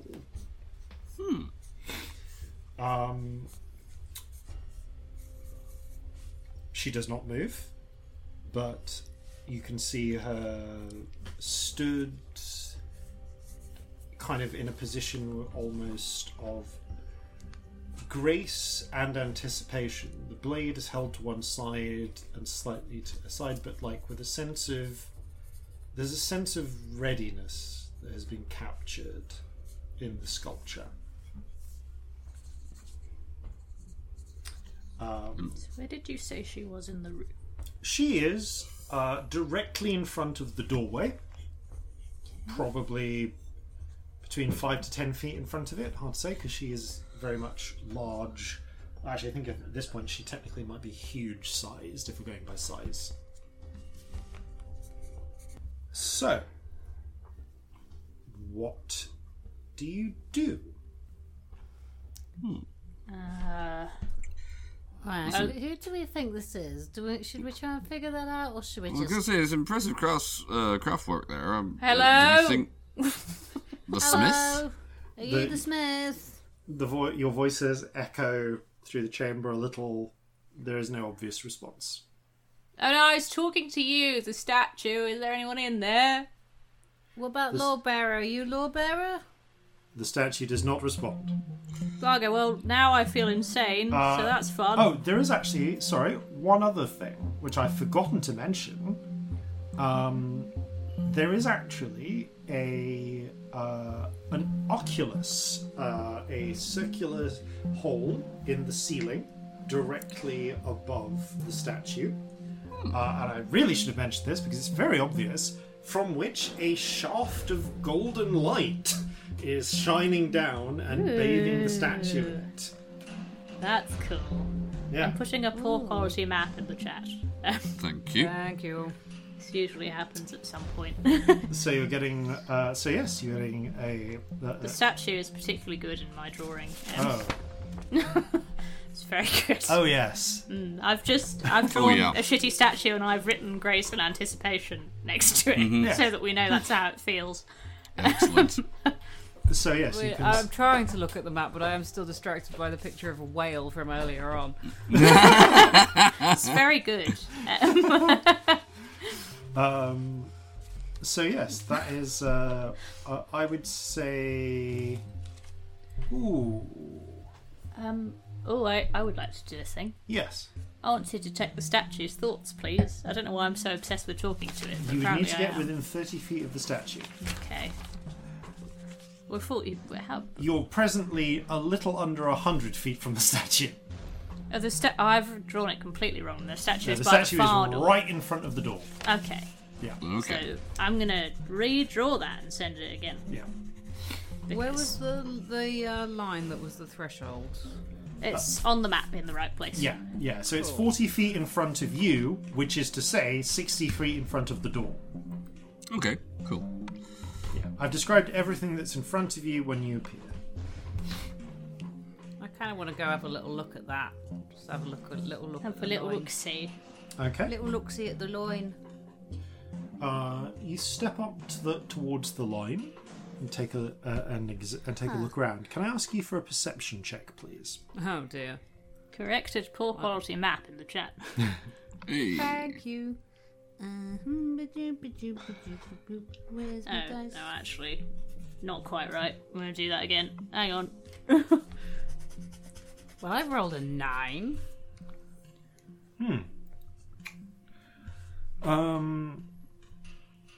There is.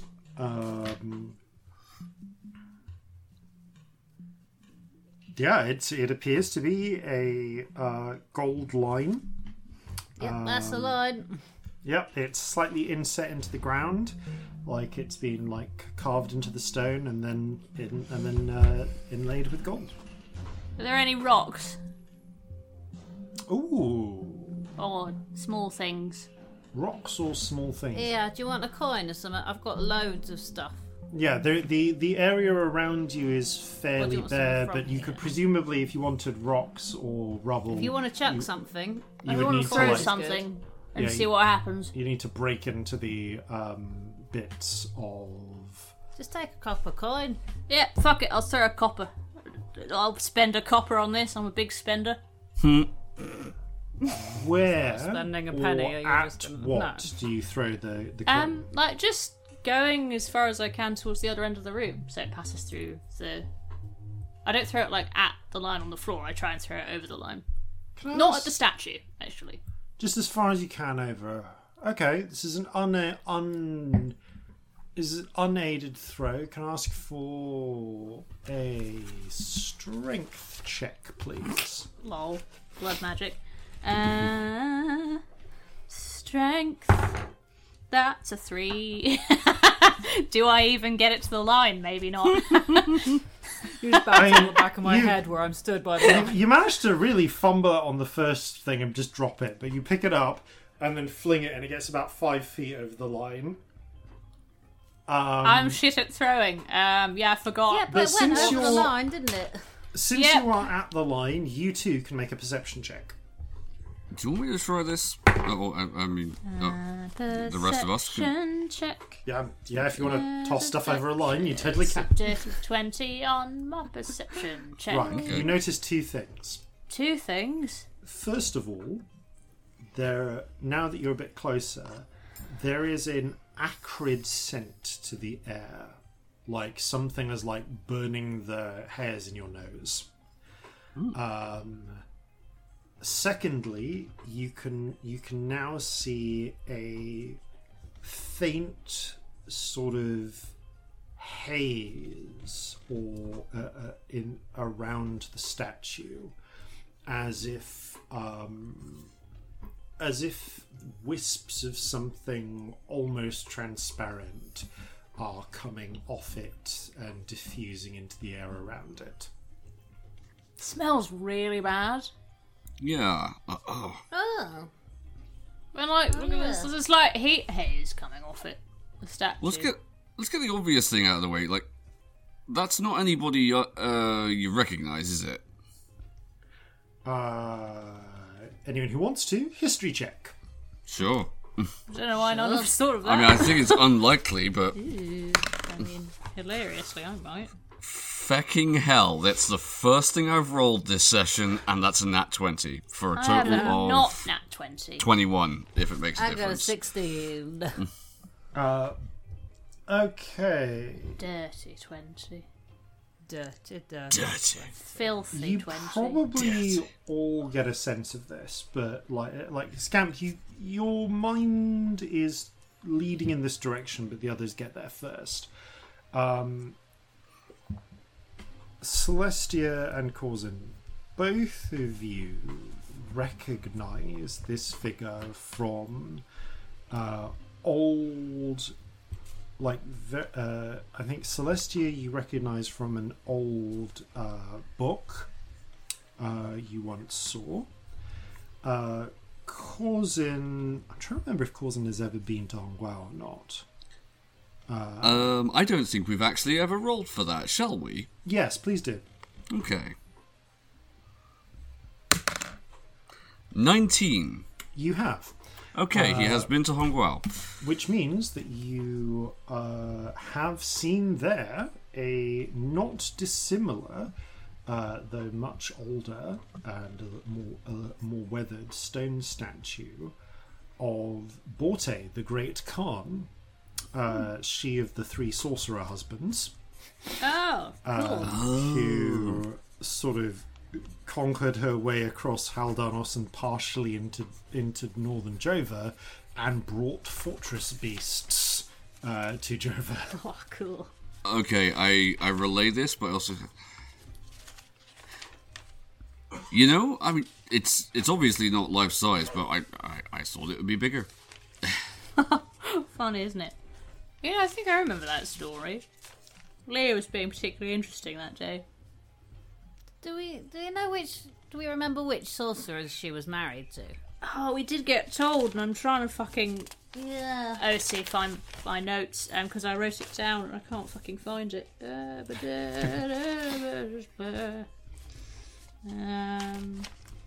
note just says Huber isn't real. That's not helpful. It's sad, but it's not helpful. It's sad, but unhelpful.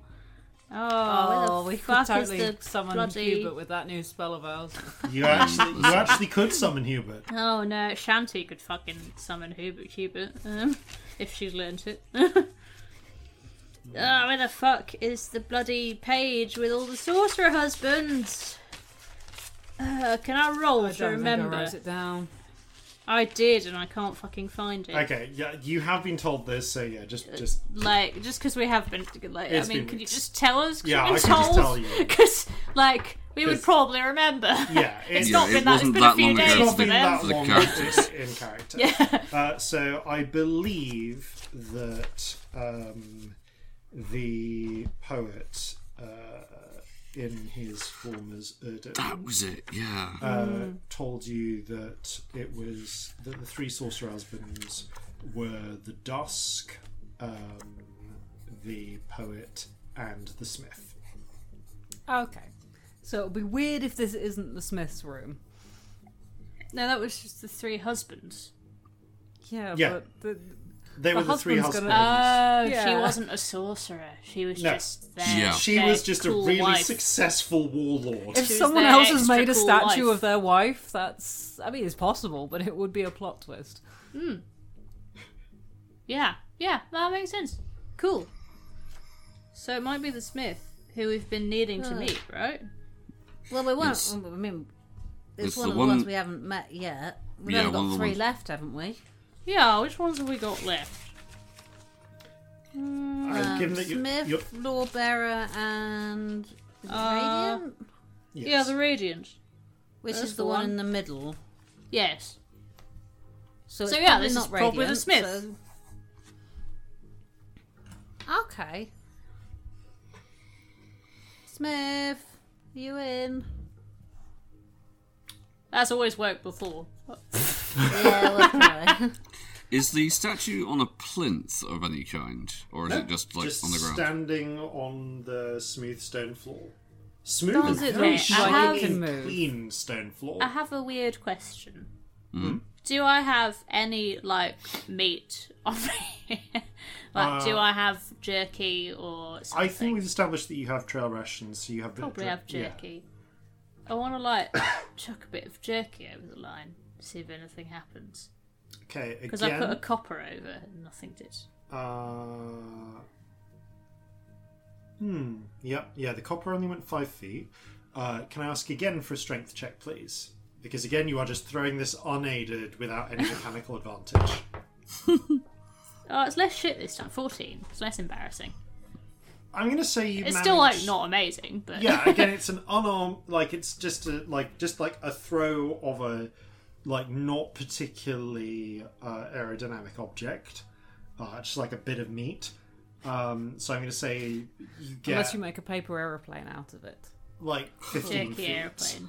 Jerky aeroplane. Like, which is honestly fairly impressive for flinging a piece of jerky. Yeah, considering the thing's probably got not much weight behind it. Yeah. Okay, 15 feet. See, I can fucking throw. Look at me. Is it 45 feet closer? Sometimes. It flies over and lands on the ground. We're still quite far back, aren't we? But you're still quite far back. I want to go and look. I don't want to go more than, like, within 10 feet of the line. But I want to go look and see if my copper or my meat has changed. I moved up to the line. I'm assuming that you're throwing from just next to the line. Oh right, okay. So... Because otherwise, you're trying to fling a piece of meat as far as you can. Sorry, we did say we were next to the line, and I've moved in my brain. I've not remembered. That's right. My brain did I assume you went back up to the line and then flung over it. Yeah. Well, I want to have a good stare and see if it looks any different. I will say that staring at it for a minute or so does not appear to have visibly changed 15 feet behind the line.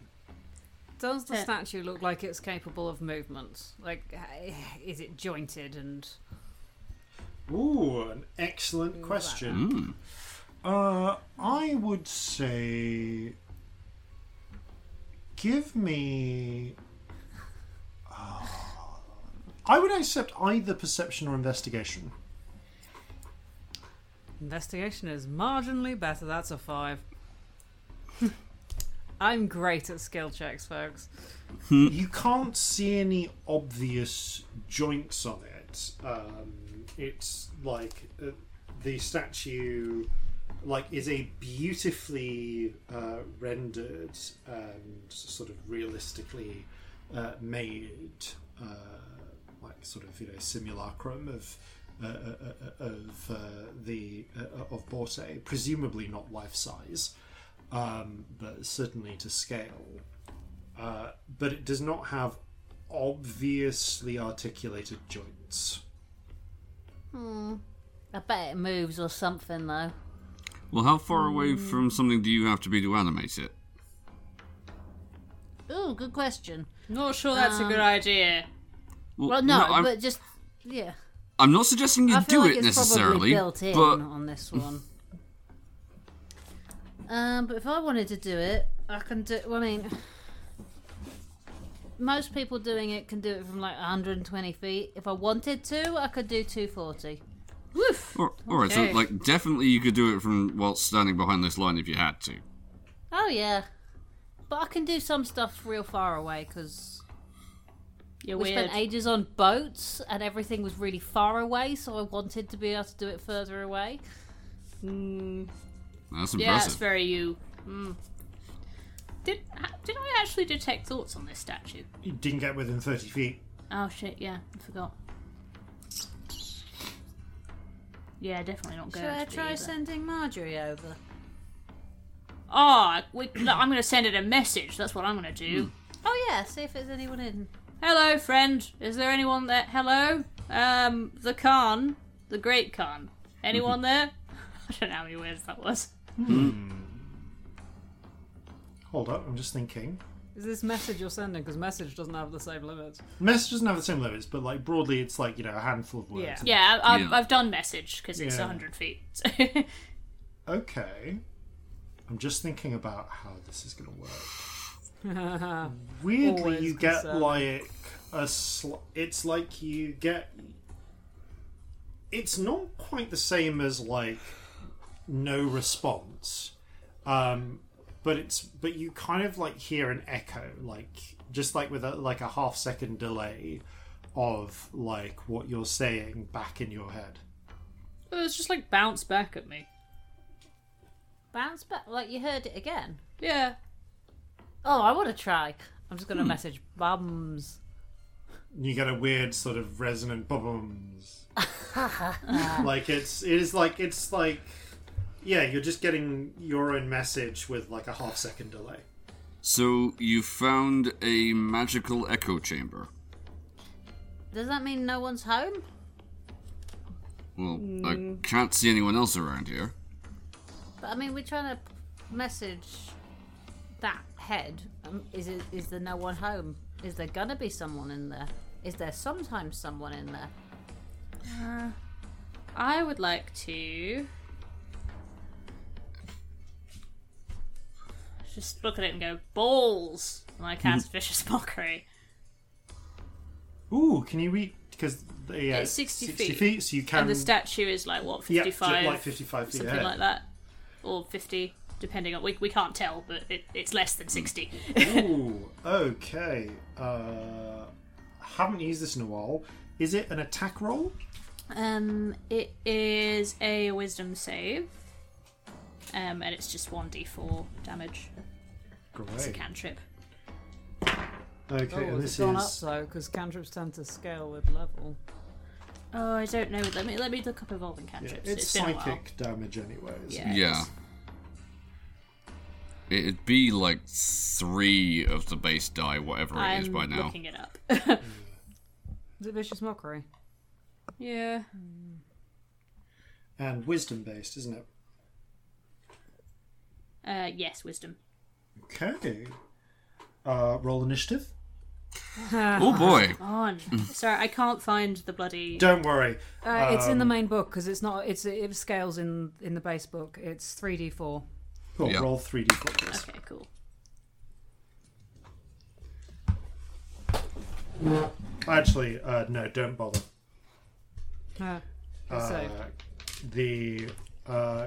You feel for a moment as if the spell would take, like it's strange. You get that same instance of like resonance or reflection. Mm-hmm. You feel it pass through, But there's nothing there to... There's no psyche there for it to break. Mm.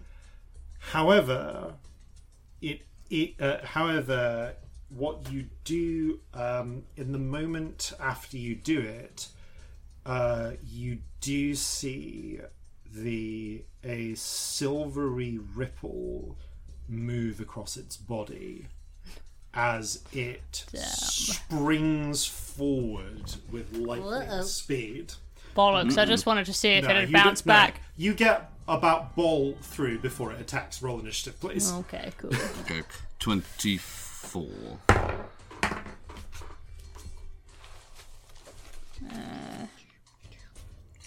Also, I am aware, I just said, I don't see anyone else 17. Around here. I do not, in fact, see anyone else around here besides the statue, do I? No. Okay. Besides the statue and the companions. Cool. Sorry, was that Scam? 7. Cool. Okay, so... Actually, rolls this with advantage because of its nature. Cool. All right. So, the... first thing that happens is there is a blistering moment of speed. You see in reaction to your attack, the statue bursts forward, moving fast, moving. Probably about the speed that Scamp can fly at. And as it moves, you catch for a moment the dress seems to ripple and move like cloth should. The muscles on the exposed arms and the briefly exposed legs beneath the dress, you see ripple like actual muscle, but with a strange sort of additional silvery ripple that moves across and through the steel. And Corzin, you're the first to react as you see it sprinting straight towards Celestia with the sword raised. Interestingly, by the way, the golden light follows it as it moves. Oh, okay. So it's like a spotlight. Okay. Spotlight. Yeah. It's a follow spot. Yeah. We're all theatre kids. Okay. Right. I am going to cast Grasping Vine. Okay. That's a what save is that? It is a dexterity saving throw. Okay. I'm going to say like. If it's running, it's crossed the line, hasn't it? Oh no! It's running up to the line. It hasn't crossed it yet. You're able to act. You're reacting in the moment before it, can reach the line. Grand. Okay, 30 feet the other side of the line. I'm going to cast it as the the epicenter of it. It'll lance up out through the floor. It's kind of. One of the ambivalent octopus tentacles attempt to grab around the thing and just pull it back 20 feet. Okay. Dexterity save. DC. No, it rolled real low. Okay. Even with the advantage, it does. 16. So, the octopus's tentacle reaches up, grabs hold of the leg and pulls it back. None of that. To momentarily destabilize it. You see that the statue kind of goes with the pull, puts a leg back and stabilizes itself as it reacts to the attack, but that is successful. Okay, that was a bonus action. Mm-hmm. As my main action, I am going to ready my blunderbuss to attack only if it breaks free of the grapple and keeps moving towards Celestia. Okay. which moves us on to Celestia's turn. You can see the statue is races towards you, gets caught by the Ambivalent Octopus tentacle, pulled back, and seems to steady itself and react, and starts bringing its sword up to point at you.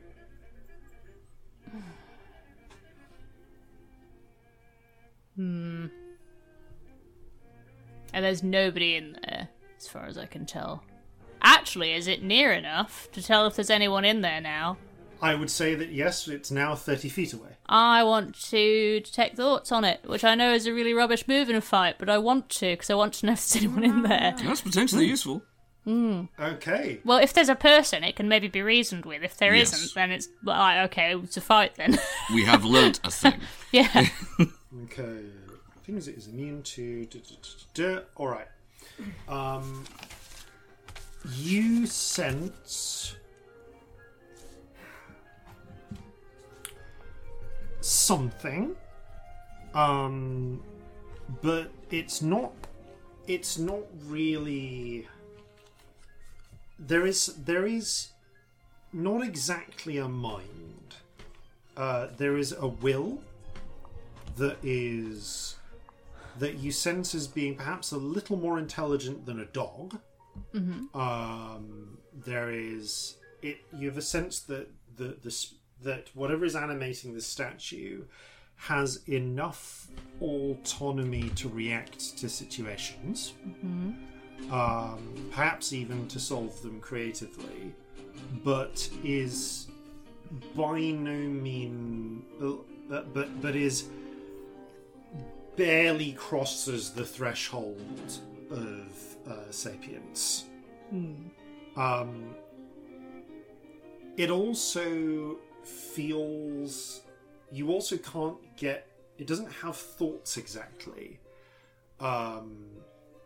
You get the vaguest intent, but you also have a sense that built into it in some way is a shield against psychic intrusion. Right. Okay.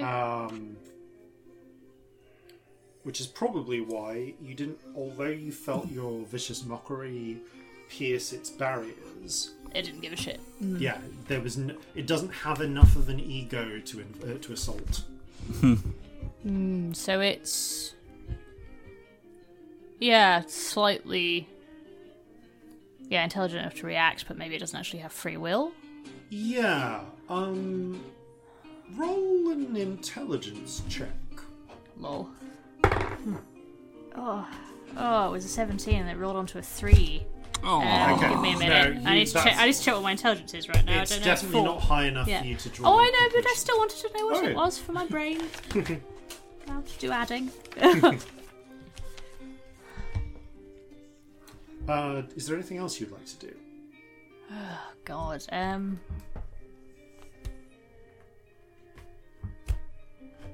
Honestly, not really. Okay. I can't think of anything useful because I don't really have a massive desire to fight the thing. But I'm kind of, I wanted to see if there was another option. I will fight it. Don't get me wrong, but yeah, that was my instinct. I think I'm done. I will move out of its direct path.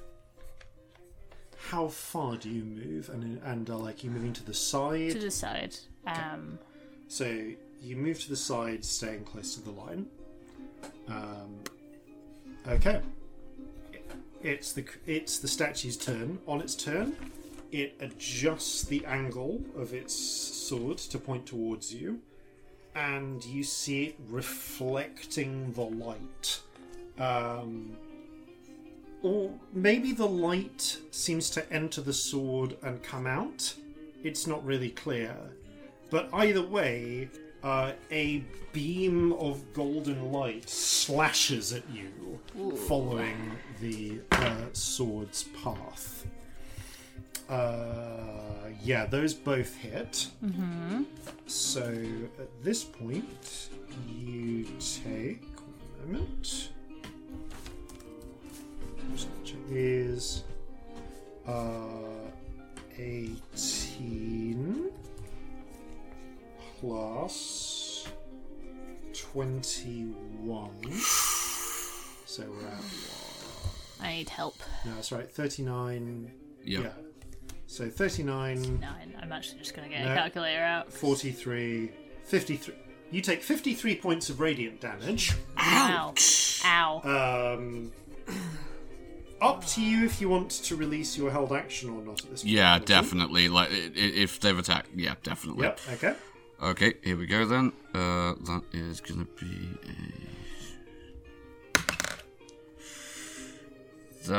going to be a... 27 to hit.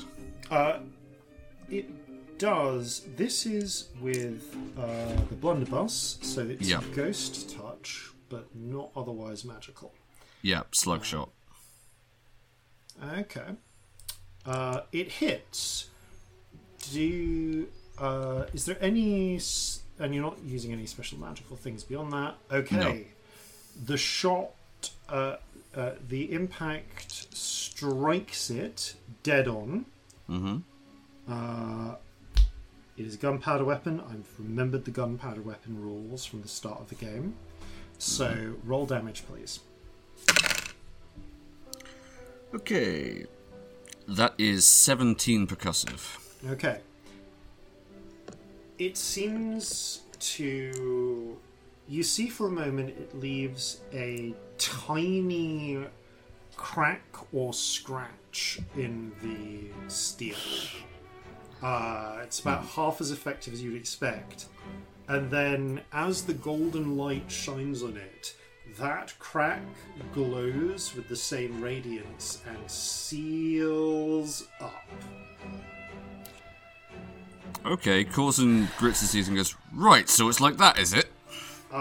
Fuck this. Celestia just like steaming gently. The statue's gaze turns from Celestia, completely ignoring her, and is now focused like a laser on Corzin.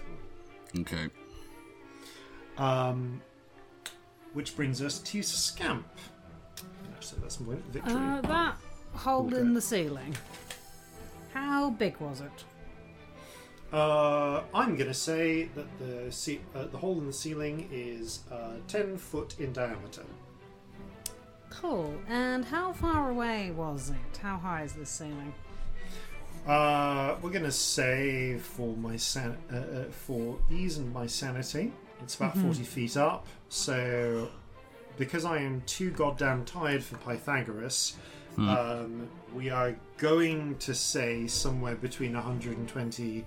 Actually, sorry, no, you're 60 feet at this point. So, we're going to say 90 feet away from you in a direct line. Cool. And that's where the light's coming through. Yep.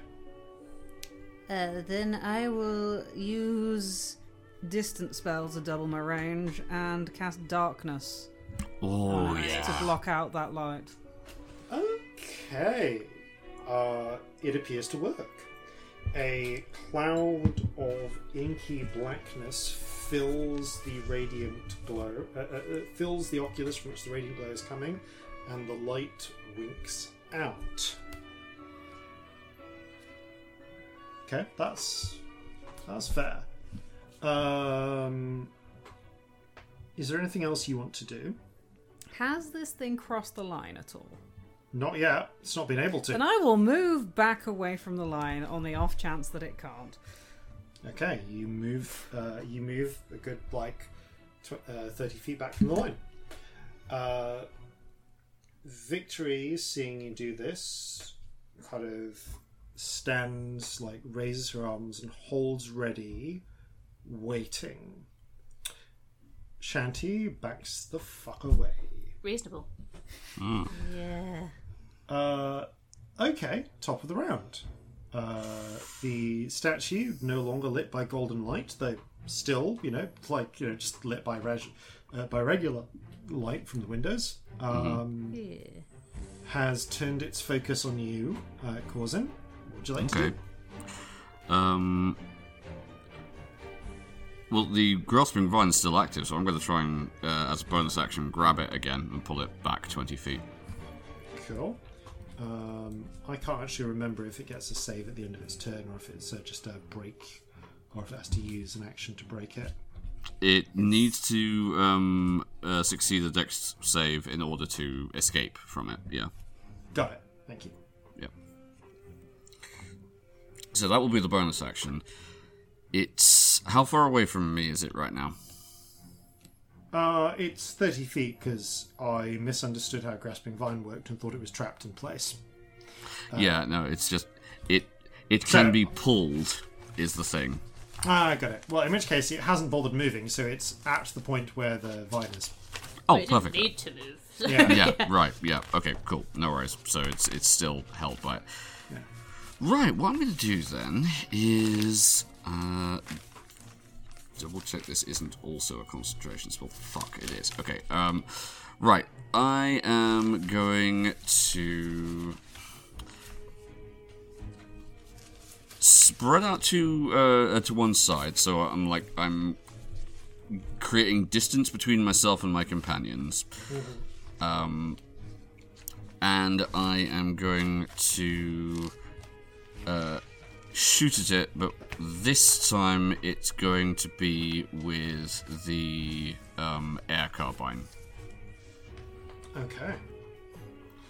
So make your attack. Okay, that is a 16.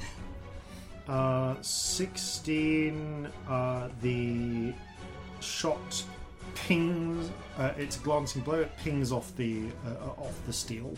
I was afraid of that. Okay, I've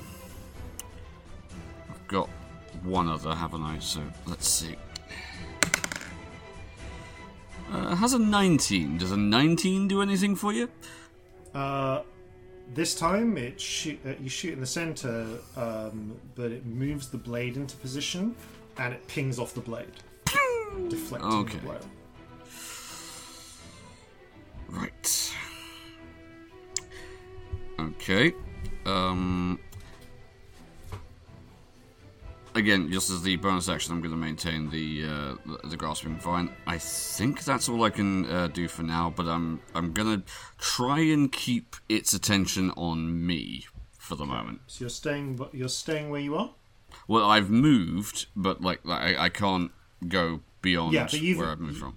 But I should say, rather, you said you moved to give yourself some distance from your companions, but you're staying near the line? Yes. Cool. Celestia.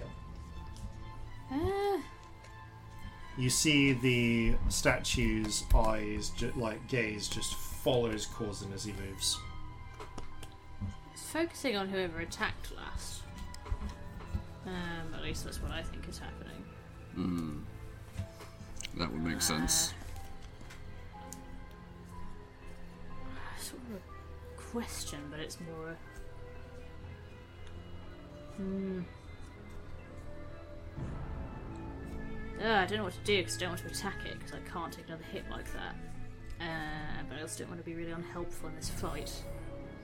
If it is a fight. Can I talk to the others? Yeah, absolutely. So, first of all, ow. Second of all, it's attacking whoever attacked last, right? What if it seems stop attacking? I mean, one of us is going to have to take a hit to end that cycle, don't get me wrong, but what if we stop? Is anyone else around? Can you... is the Smith about? I mean, I did detect thoughts, actually. True. Concentration, because I got hit. True. I'll say in the moment before you did that, however, you would have gotten the sense of, is there anyone else, any other mines within 30 feet? Mm-hmm. And the answer is none that you wouldn't expect to have felt. None in 30 feet, but it's a bigger room than that, isn't it? True. Let's say... No, I didn't think of it in the moment. You've done a fair bit of talking for a quick round combat. Yeah, sorry. Yeah. If you want, you can hold your action. You can also choose whether to move before you hold your action. I'm going to do a healing word on myself. Yeah. Bonus action, so you do that anyway. I I don't know what action I want to hold, though. And I feel like you have to pick, don't you? No, I'll let you just hold... prepared to do an action. I will hold. Yeah. But you have to choose whether to move before you hold your action. Yeah, I'll move back a little bit. Okay. So you like move 15 feet back. Yeah, 20 feet back. 20 feet back, that's good to know. That's important. Yeah, 20 feet back from the line. Okay, you move 20 feet back from the line. Okay, the statue, since it's not held in place as I thought and doesn't need to spend an action, it's a different spell, steps forward and takes three very quick steps forward, and again you see that rippling as it moves. Interestingly, focused on the joints, like it seems to be coming out of the, like the ripples seem to be very focused on the points where it moves and bends at, in a way that, you know, calls in to make a medicine check. Okay. Natural one, but lucky. That is a 19. Okay, so, does a 16 hit your armor class? A 16 does not hit my armor class. Great. 23 does that. So, 23 does, yeah. As the statue steps forward, she, stabs straight at you. You manage to pull to the side and then flips up and slashes down, coming to the edge. She comes right to the edge of the line and slashes over it. Okay. The downward slash catches you, okay. And although you manage to scrabble back in time to avoid the worst of it, you do very much feel the searing line of pain from a steel blade going slashing into you. You take 18 points of slashing damage. Okay. And as she gets close, you can now very much see. And in the moment before your eyes start blistering and you squint reflexively, that there is indeed a sort of invisible, barely visible haze of vapor coming off her. And as soon as she gets within 15 feet of you, you feel that haze as the acid vapors burn through your flesh. Can I have a Constitution save, please? Yep, sure. That is a 8. Ooh, okay. You're not immune to acid. You don't have any acid resistance, do you? I do not, unfortunately. Then you take 18 points of acid damage. 18 points of acid damage. Okay. Immediately after slashing you, she raises the blade and stands in a ready posture, sword up and waiting.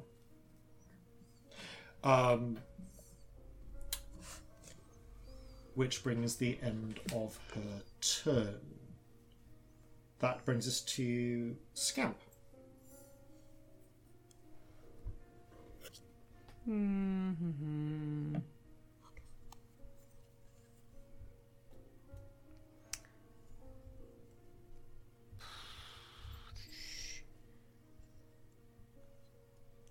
trying to think if there's anything that is useful. Yeah, because of how you've all stepped back, the only person within 15 feet of her is Corzin. Yeah. I'm just going to hold, I think. I don't want to attack. Okay. I want to see this does after this round. Yeah, okay. Interestingly, you do see at the end of your turn the black mist that you've created, of ink that you've created in the distance, trembles, and then the spell is broken through by what realizes more is almost like a torrent of light bursting through it until it destabilizes the spell and illuminates the statue again. It seems like that didn't last more than a round, buy you more than a round of grace. Okay, Victory again, following your lead, holds, brings us back to Corzin. Okay, I'm going to move the 25 feet back, the extent of my movement, but yep, I'm also... You are now out of the acid! Yay! Yeah, I'm also going to spend an action to use Hunter's Sense, which gives me an ability to magically discern what this creature's weaknesses are, if any. Ho, ho, ho. I learn its immunities, resistances, vulnerabilities. It's only immune to this if it is immune to divination magic. Yeah, it's vulnerable. Okay, it is vulnerable to divination magic, so... Oh, and I forgot, actually. In the moment where it carves the shit out of you, and I'll say, as it's moving back and you're stepping back, you see the way it's moving, though the muscles on it are obviously, like, somehow animated steel, they seem to be following the rules of actual musculature. Okay, that makes sense. And your sense as you're getting as your sort of senses heighten and you study it, looking for weaknesses, like brushing trying to blink the acid out of your eyes. Yeah. Oh, that stings. That really stings. Into your skin, leaving very awful. Like it's burnt the hair off your forearms. It's very much leaving red marks all over you. You get the sense that, weirdly, it has muscles and it probably has bones of some sort as well under it. You get a definite sense that this thing has several levels of protection built into it. Okay. You probably, fire, probably not going to work on it. Okay. You would guess from the giant ray hitting it that, radiance will likely heal it. Right, okay. Rather than harming it. It doesn't have a physiology for poison to affect. Okay. It doesn't have enough of a mind for psychic damage to affect it, and indeed you've observed it barely seemed to react to Celestia's vicious mockery. From the way that the shot hit from the impact on it, you get the feeling that percussive attacks it's probably might do a little damage to it. It would be It's still resistant to damage. It's literally made out of metal, though, so... Yeah, regular bludgeoning, piercing, slashing ain't going to do shit. The only material... In fact, you would guess that the only material that can consistently damage it with physical damage is probably adamantine, like Riptide. I was going to say, would Riptide do it? Yeah, okay. This thing is made of metal... It doesn't have enough mind to charm. It will never grow exhausted. It suffers no fear. It cannot be turned to stone. And if it did, it probably wouldn't have much of an effect. So it can't be petrified. Mm-hmm. Again, nothing to poison. And although it seems to have muscles and bones, no nervous system to paralyze. Would lightning damage affect it? You suspect it would. You do get a sense, though, that it is. It has woven into its being a resistance to magic. Right. That does kind of make sense. That blade is itself somewhat magical, and interestingly, you get a strange feeling that. anything that Scamp's usual just polymorph it into, you know, a slug trick probably wouldn't work on this. Like, okay. There are so many protections woven into this thing. It is beautifully made. I would say also, you do get one other thing, though. There's something. You can't identify what it is, but you have a sixth sense that there is a weakness related in some way to that distinction between it having muscles and bone. But you don't know enough to know what that weakness is. Okay. You just know that you're just getting a sixth sense that there's something there that could be exploited, but you need to know more about it to do that. Right. And you can also see one other thing from your horrifyingly up-close exposure to the chemical burns. Mm-hmm. It is covered. The skin is actually, and this is more due to the belt of eyes giving you this sense. Yeah. Its skin is beautifully rendered to the point where you can see the pores on it. I figured. And the pores are exuding the acid mist. Ew. Figured it. All right, I'm going to finish up then by using the bonus action to pull it 20 feet back with the grasping vine again. Okay. You pull it back. So it should now be at least 55 feet away from me. Okay, it does. I'm going to say, all right, it gets to roll a defense. It this time sidesteps the grasping vine and stays in its sort of on guard position. Right. Which is where it started, right? Yeah. At the end of your turn, Celestia. Is there, like, any other information in this room? I have no interest in hitting it. I want to know, like, around, is there anything that would tell us stuff? You don't know if there's more in this room, but looking around, you do realise there is stuff at behind where you came in.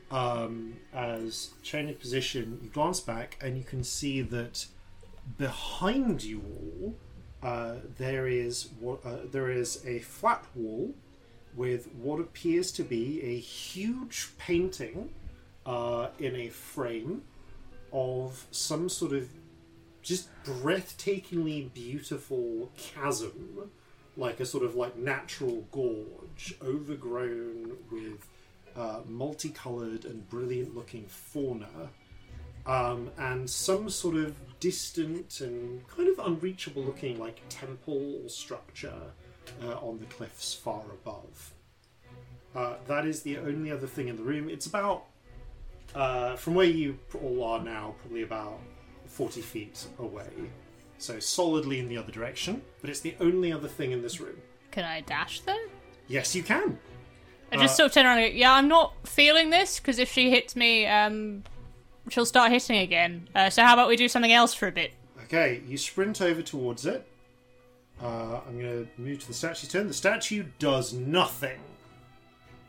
Okay. Except stand there in an on-guard posture. We have learnt a thing. I'm going to say, Scamp, do you intend to do anything hostile? No. Okay. No. I will go join Celestia. After a few moments, tense breathing, you realise the statue is once again a statue and is not reacting to anything.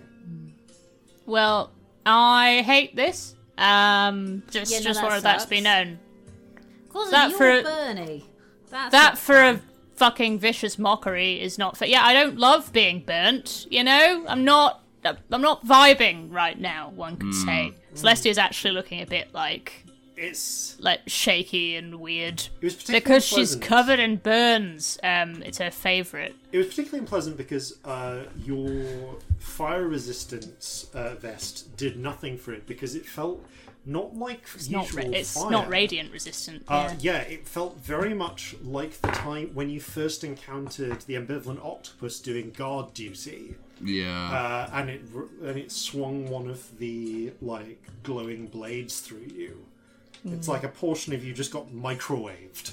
Yeah.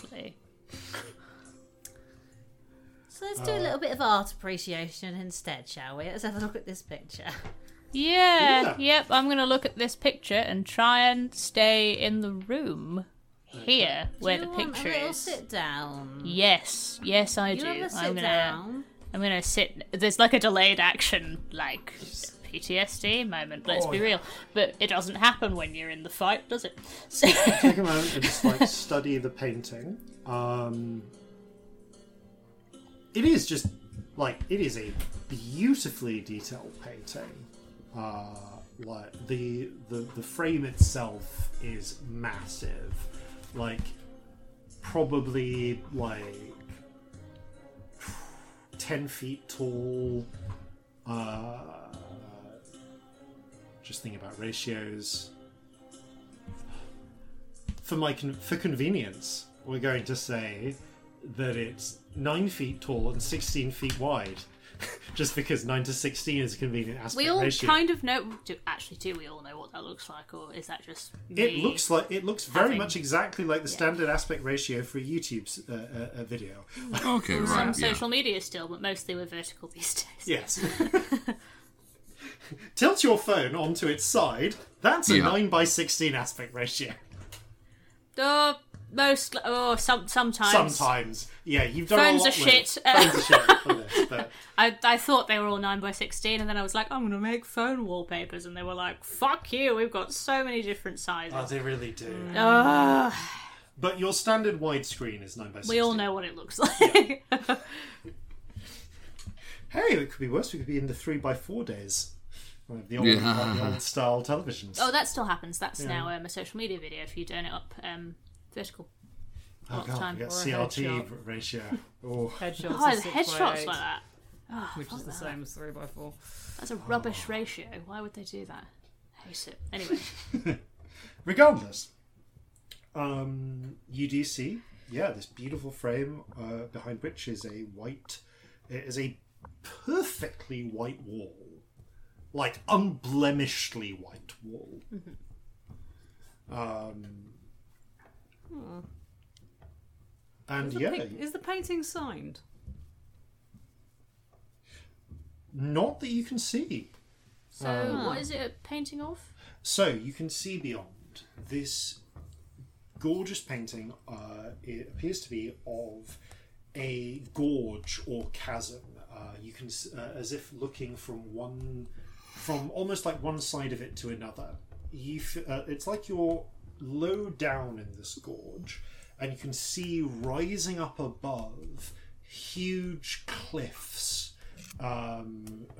with greenery kind of coming down them, various vegetation. Up close, you can see on the sort of ledge or plateau from which the viewer is looking, there is more much more like sort of realistically detailed.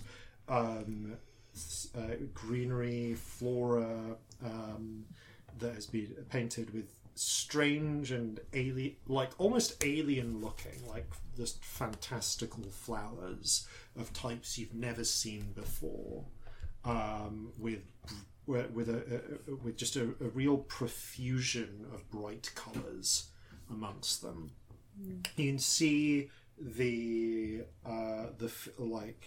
down below, there's almost like a faint mist that kind of implies below that ledge there might be like a roaring river at the base of this chasm, and you can kind of distantly see the hint of like a purple grey sky just peeking over the edge of the cliffs.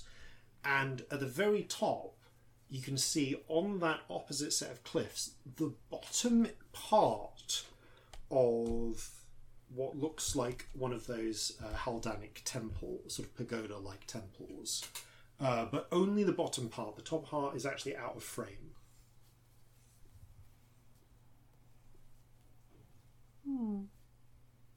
want to touch it. Okay. Can I ask for a perception check, please? Just from you.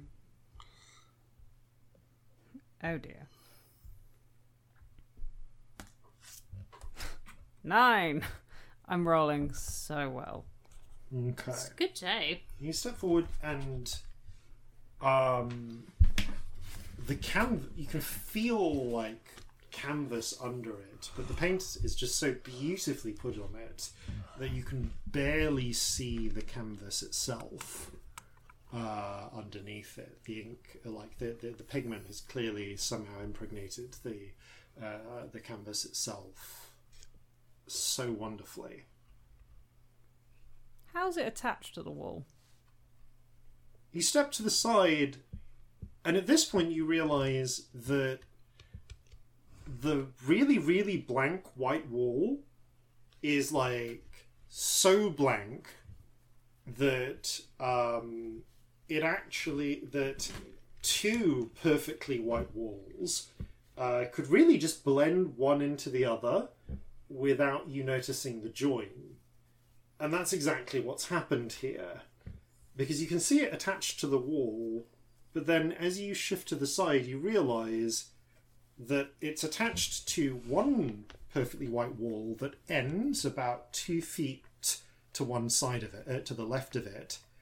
And behind it, there is another white wall about 5 feet back. There's a gap here. Huh. And if you look from it from the gap, you can then see these two white walls lead into a beautiful chasm or gorge. Hmm. And you walk right into the painting, sort of. Right. You kind of walk around it, and you can now see from the other side there appears to be a frame depicting the sort of temple-like hallway beyond, complete with distant statue. Actually, no, not with that. No, excluding the statue, but with actually, I'm going to specifically say you can see the frame from that frame. You can see on the other side the cathedral type, the temple-like structure. You cannot see the, not included from that vantage point, is the oculus in the ceiling. You can't see much of the ceiling. You can see the light shining down from it, but not the ceiling itself. Interestingly, you can't see the statue.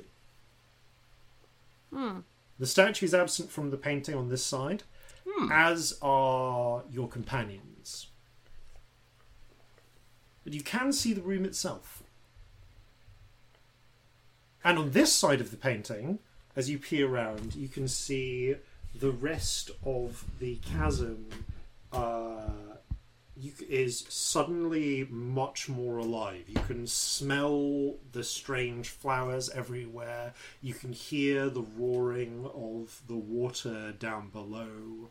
And interestingly, you can also hear just a rushing wind from up above.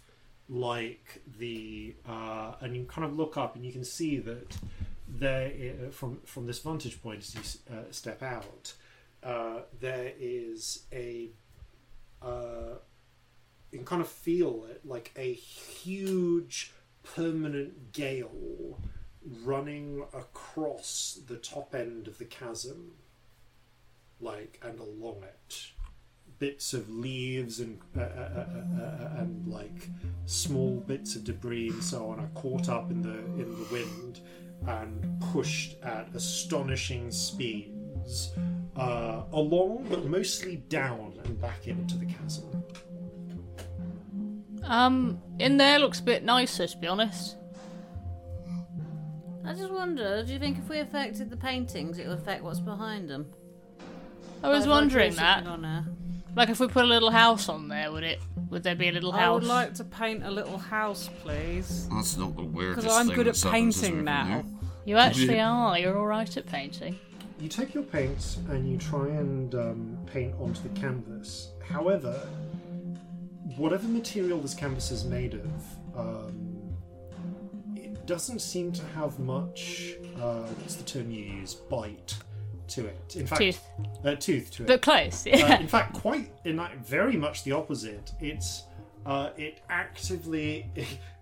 Scamp has never encountered hydrophilic materials, but if they had, this would seem familiar, because as soon as you try to put paint in it, the paint just dribbles straight off. Oh wow! And runs onto the floor. Somebody didn't want us messing with their painting. Apparently, the picture doesn't like my paint. Interestingly, yeah. So, but yeah, you don't seem to. The paint does not seem to work well on this painting. I hated in here because a thing just made me all burny and stuff. And there's sky in there, and I'd like to go in. Yeah, but watch out for the wind. Will do. Can I have a brief peer onto the ethereal plane to see if this... Little peer. Yeah. Yeah. Once again, you focus your sense and you get a null sense. The still world does not extend here. Okay, still nothing. Alright, fine. Had to check. Will rejoin my companions. As you all step on... You see for a moment Shanty kind of runs a hand over the painting and just looks in some wonder at it, and again is like from the other side stepping through.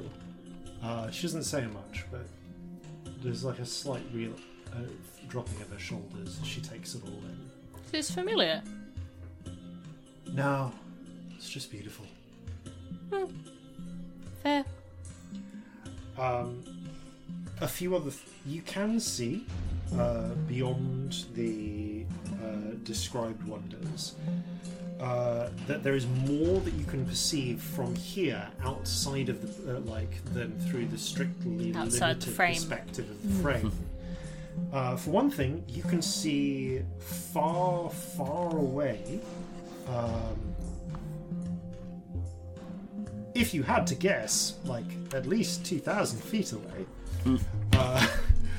the rest of the painted structure, of the structure. And you can see that the pagoda there rises up, and out of an oculus at the top of it shines a beam of golden light, which you follow through the air, over, past and along, over where the frame is, until it is gone from sight, beyond where the cliffs rise up. You can also see, from a different angle, that there is